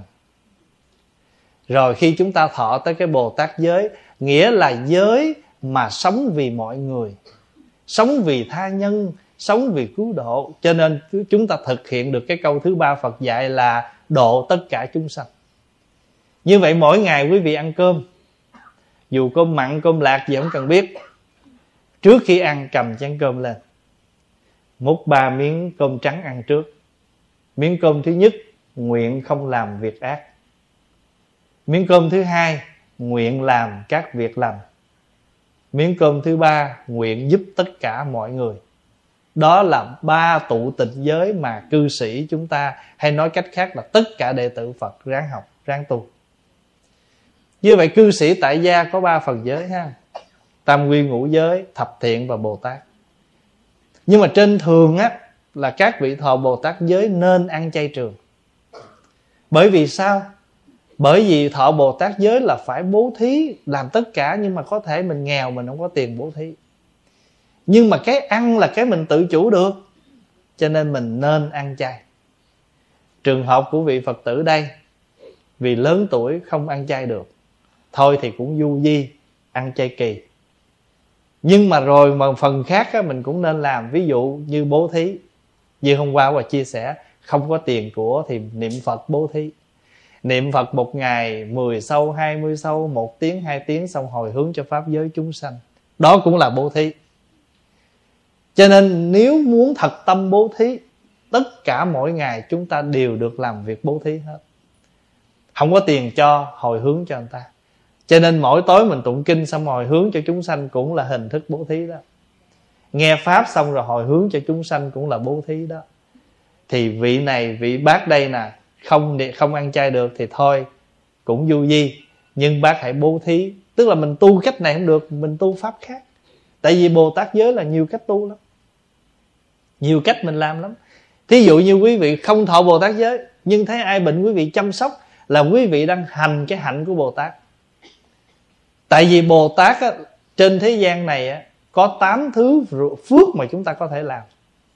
Sửa đường đào giếng à, bắt cầu nuôi bệnh vân vân. Cho nên chỗ nào mà có sông rạch ngòi ta không có cầu qua lại. Mình hùng tiền mình xây cái cầu cho ta qua lại cho dễ dàng. Đó cũng là một trong tám cái phước cái ruộng phước. Vì vậy cho nên á, bác không ăn chay trường được, ăn chay kỳ, không sao. Nhưng mà nên thực hiện những chuyện khác để mà mình trọn vẹn được cái hạnh tu bồ tát của mình. Đặc biệt là các bác lớn tuổi không còn làm gì được cho ai, không phụng sự được cho ai, không có khả năng bố thí ai, thì hãy dùng thời gian nhiều của mình tu tập, trì kinh niệm phật để hồi hướng cho mọi người. Bên cạnh đó, câu hỏi thứ hai là khi thọ bồ tát giới, có câu phi thời, bác không hiểu là gì? Cái chữ phi thời này nó nằm ở trong cái giới thứ 8 nghĩa là không được ăn ngoài. Nếu đúng ra là không ăn sau giờ ngọ. Vì chúng ta quy định mỗi ngày ăn một bữa mà ăn trước giờ ngọ. Sau giờ ngọ là không ăn. Bất cứ cái gì sau cái giờ ngọ, chúng ta không ăn thì gọi là phi thời. Còn nếu chúng ta hiểu một cách nữa đó, là nếu chúng ta quy định việc gì đã làm, đã ăn, sau đó chúng ta làm lén, làm mà không đúng cái giờ giấc, đều gọi là phi thời. Ví dụ, chùa tụng kinh một ngày hai thời, tối và sáng. Nhưng buổi trưa, mình rảnh, mình lên chánh điện, mình tụng kinh, thì tụng kinh riêng buổi trưa của mình không đúng cái giờ giấc của chùa quy định đó, thì gọi là tụng kinh phi thời nhưng mà chúng ta được quyền phi thời để tụng kinh, nhưng không nên sử dụng chuông mỏ, không tụng lớn tiếng làm động chúng. Nghĩa là tụng phi thời được, nhưng mà không sử dụng chuông mỏ động chúng. Mình làm riêng cái đó của mình, không thuộc của chúng, thì không được làm động đại chúng. Thì ở đây trường hợp giới thứ 8 là không ăn phi thời, nghĩa là ăn ngoài giờ đã quy định. Một ngày ăn một cử rồi, xong rồi là không ăn nữa bình thường á, là mình không, chẳng những mình phi thời, mà vượt thời luôn. Đi ngang thấy cái gì cũng bốc. Mở tủ lạnh, ăn suốt ngày, buổi trưa, buổi chiều, tối tối, buồn buồn, cứ mở ra ăn. Cái đó chuyện bình thường. Nhưng mà do mình không có nguyện mình tu gì hết. Còn các vị thọ, bồ, thọ bác quan trai của ngày đó là nguyện không ăn phi thời là không ăn ngoài giờ đã quy định. Vậy thôi. Chữ phi là sai, là trái ăn trái giờ là phi thời. Đó. Thí dụ như là là là mình nói thị phi đó. Thị là tốt, phi là xấu. Chuyện thị phi là chuyện tốt xấu của người ta mình không có nói. Vậy thôi. Xin thầy cho con câu thần chú trước khi xuống giường.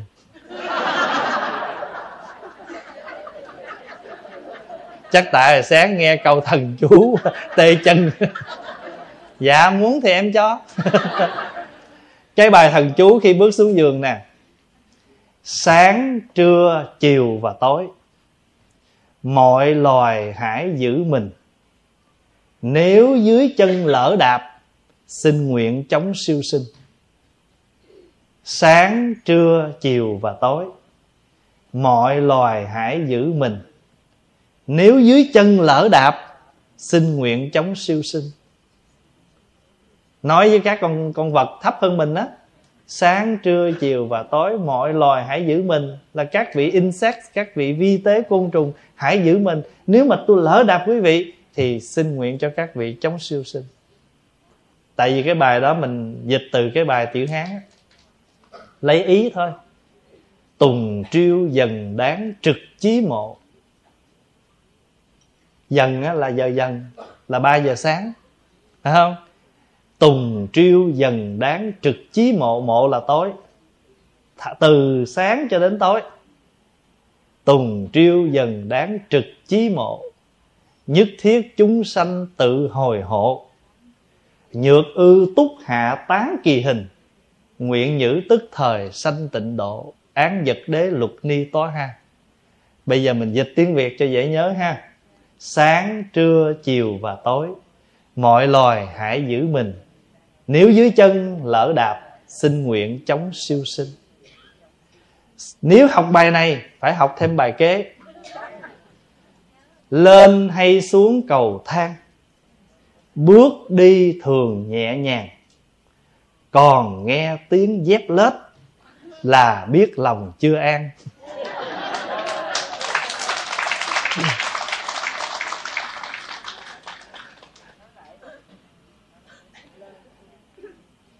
Thưa thầy, cho con hỏi nhà con có bàn thờ phật ở trên, còn ở dưới thì có bàn thờ cửu huyền, và bên hông là bàn thờ thổ thần. Vậy thầy cho con hỏi mình đốt nhang cho bàn phật và cửu huyền rồi đến bàn thờ thổ thần được không thầy? Nghĩa là có ba bàn thờ phật, bàn thờ ông phật, bàn thờ ông bà, bàn thờ ông thần tài thắp nhang thứ tự từ trên xuống dưới có được không? Mấy năm nay thắp, ba ổng có nói gì không? Nếu ba ổng không có chuyện gì hết, em chen vô làm chi nữa?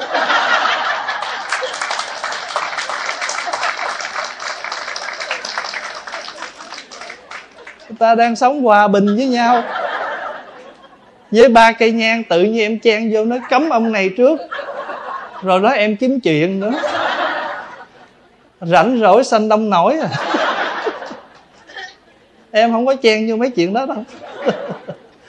Nói đùa thôi. Nhưng mà thật sự là quý vị thấp vậy được rồi.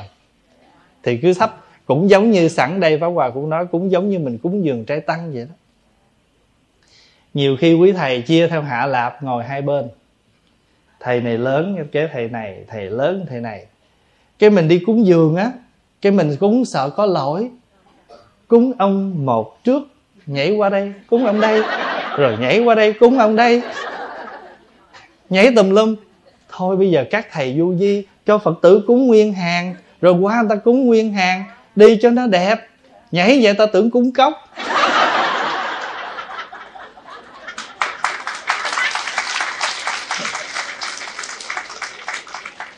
Cái đó là không phải cái trường hợp như vậy, không phải là mình phân biệt tội lỗi gì.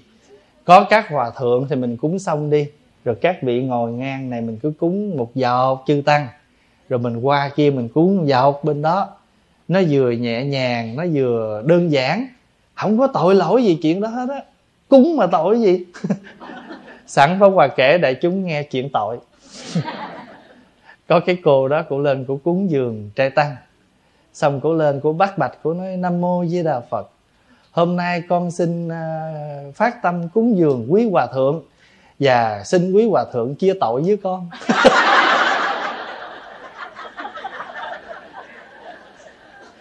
Quý hòa thượng trốn mắt hỏi, tội gì chia dạ con nói thiệt, tiền cúng dường này con chĩa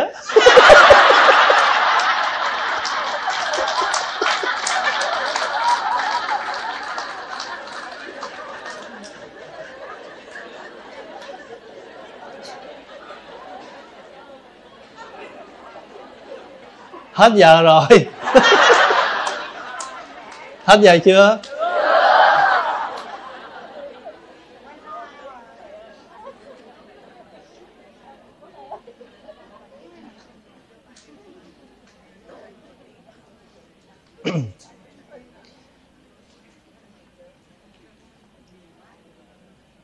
Thôi một câu hoặc hai câu nữa mình nghĩ tại có có hẹn với mấy em á mình à, mình có hẹn mình không qua cái nó nó đọc thơ à.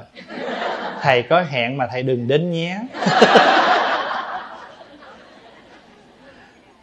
Bạch thầy con nghe nói có một người khi một người qua đời thì trong vòng 8 tiếng không được chạm vào thi thể có đúng không? Vì sao? Con mong thầy giải thích cho con được rõ. Em chưa chết còn bây giờ thì em chưa nằm để không được sờ mà em được đụng nhiều lắm.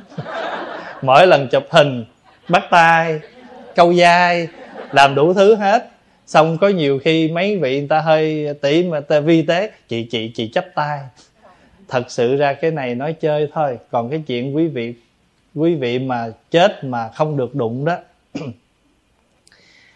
Nếu mình nói như vậy á, thì mình nói vậy cho nó dễ nghe một người mới mất, chúng ta tôn trọng sự ra đi của người đó.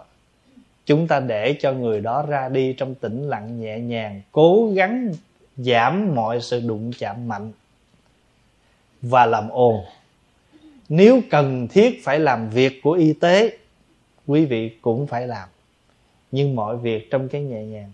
Mình nói như vậy để lỡ y tá, bác sĩ người ta tới, người ta cần làm việc của người ta mình phải cho người ta làm. Không không không không được đụng. Mình không cho đụng thì họ sẽ không làm được việc của họ, thì nếu lỗ lã chuyện gì mình ráng chịu. Phải không? Thành tử ra đã vào bệnh viện thì mình phải nên theo cái phương pháp của bệnh viện. Nếu đức tin của mình, mà thật sự cái này cũng chỉ là một cái niềm tin, kinh nghiệm của các vị thôi, chứ còn không có thấy này trong kinh đây là kinh nghiệm mình không bác, nhưng mình làm cái gì cho nó có cái sự khoa học? Nó có sự hợp tác giữa mình và bệnh viện. Mình vào bệnh viện mà, thì mình phải làm, mình phải hợp tác với người ta. Khi người ta có một số yêu cầu nào đó, mình muốn chữa người thân mình, đôi khi mình phải cho người ta một số, làm một số các công việc. Mình cản ngăn thì có những cái điều gì đáng tiếc xảy ra thì mình chịu chẳng hạn như người thân đó mới mất. Nhưng bây giờ dây nhợ, miệng mồm nó kỳ quá. Khi mất rồi, nên cho bác sĩ rút ra hết, y tá rút ra hết, rồi sửa cái người đó lại để cho họ nằm ngay ngắn, nhẹ nhàng nhìn coi được. Để 8 tiếng sau, bắt đầu nó nó cứng rồi, mồm miệng nó khó coi. Thành ra có những cái chúng ta nên làm, nhưng mà tất cả việc làm chúng ta làm trong nhẹ nhàng người ta vừa thấy mình có tính cách hợp tác mà vẫn thể hiện được cái tâm thành kính của mình. Pháp hòa có thấy một vài trường hợp đi vào người thân ban hộ niệm đồ cứng ngắc không có quyển chuyển cái chuyện đó. Thành thử đôi khi mình thấy rõ y tá, bác sĩ người ta cũng phiền mình. Và người ta nhìn vô đây là cái gì đây? Đạo phật nhưng mà đạo phật không có chuyện chết 8 tiếng này. Giải thoát vãng sanh hay không là cách sống, cách ăn ở của chúng ta, chứ không phải cái chuyện nằm đó 8 tiếng để được giải thoát. Đây chẳng qua là một sự hỗ trợ thêm cho mình, để mình đừng bị đau đớn cơ thể khi mình lìa đời thì thôi. Chứ không phải sự vãng sanh nó nằm ở trong 8 tiếng này. Chúng ta đừng lầm cái chuyện đó có siêu thoát hay không là cách sống của mình. Còn ban hộ niệm đến trợ lực trợ duyên cho mình, đó là sự trợ duyên. Mình phải là chánh nhân, chánh lực. Quý vị nhớ, tu có hai loại nha. Một là tự mình tu là chánh hạnh. Còn ai đó trợ duyên cho mình tu gọi là trợ hạnh. Ví dụ như mình niệm phật phải nhất tâm là chánh hạnh sâu chuỗi là trợ hạnh. Mình giảm tham sân si là chánh hạnh, ăn chay là trợ hạnh.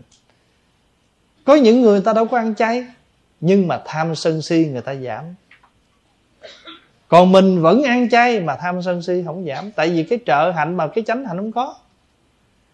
Cho nên mình niệm phật để vãng sanh, tu hành mỗi ngày chuyển nghiệp của mình là chánh hạnh, còn ai đó tụng niệm cho mình là trợ thôi.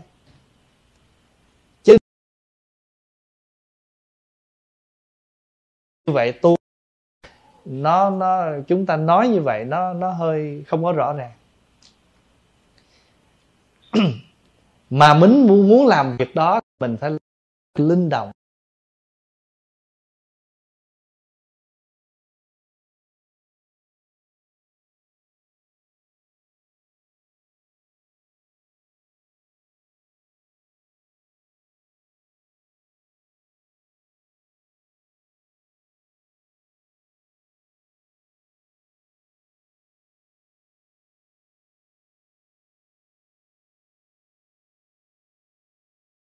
Muốn tu tập là làm sao đời sống của chúng ta? Những cái sự mà trước hàng ngày của mình nó có phần giảm ở đây. Chưa dám nói hết. Cho nên mình có làm làm nhẹ nhẹ, làm bằng cái sự kính trọng nhẹ nhàng của mình.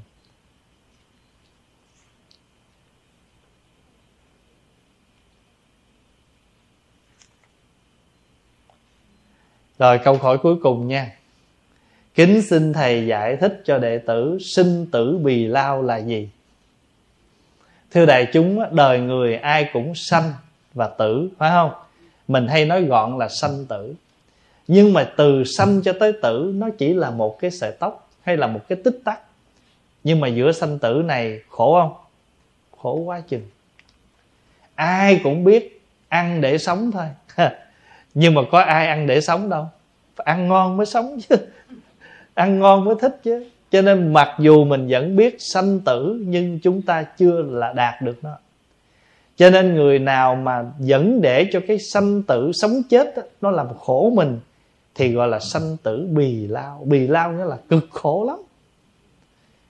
Mà ngược lại với sanh tử bì lao là gì? Khứ lai tự tại đến đi thông dong các người, các vị mà người ta hiểu rõ bản chất của cuộc đời thì người ta khứ lai tự tại.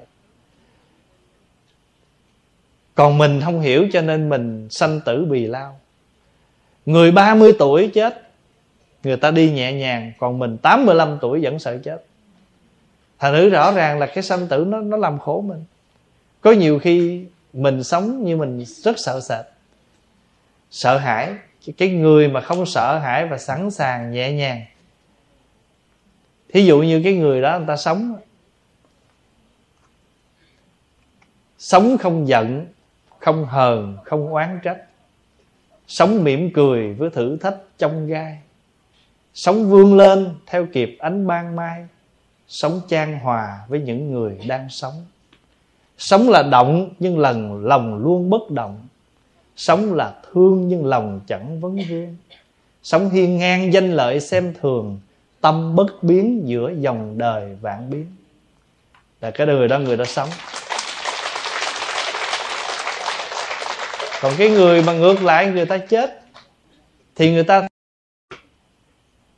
sống là chết. Không không tiếc, không hờn, không quán trách. Chết nhẹ nhàng như rụng cánh hoa mai. Chết nhẹ nhàng như rụng cánh hoa mai sống chết mà không để cho cái phiền não mình nó ràng buộc mình. Và người ta thấy rằng chết là chết chết đâu có hết. Và vì thế ta không hề sợ chết. Chết là chết chứ đâu có hết. Chết là đi nhưng chẳng có biệt ly. Vì sao không biệt ly? Nếu chúng ta thấy rõ ông bà tổ tiên của mình, thì mình thấy rõ ràng ông bà tổ tiên cũng đang ở trong mình mình đang, mẹ mình đã chết rồi, nhưng mình thấy rõ ràng mình đang có mẹ trong lòng. Mẹ, máu của mẹ đang ở trong mình. Những gì mẹ dạy, những gì mẹ nói, những nụ cười của mẹ vẫn còn đang được đại diện bởi mình. Như vậy thì sống là đi nhưng chẳng có biệt ly. Sống mà chết mà hiểu rõ thì sanh tử có ra gì? Chết là chết mà không hề sợ chết thì đó là cái người mà thấy được như vậy, gọi là sanh, là khứ lai tự tại. Còn ngược lại mà bực là phiền, là khổ, là lo, là sợ, đó là sanh tử bì lao. Cái cõi đời sanh tử này nó làm cho mình thiệt là cực nhọc. Sanh tử rất cực nhọc, sống cũng cực, mà chết cũng cực. Tại vì chúng ta sống không thoải mái. Mà sống không thoải mái thì chết chắc chắn không thoải mái.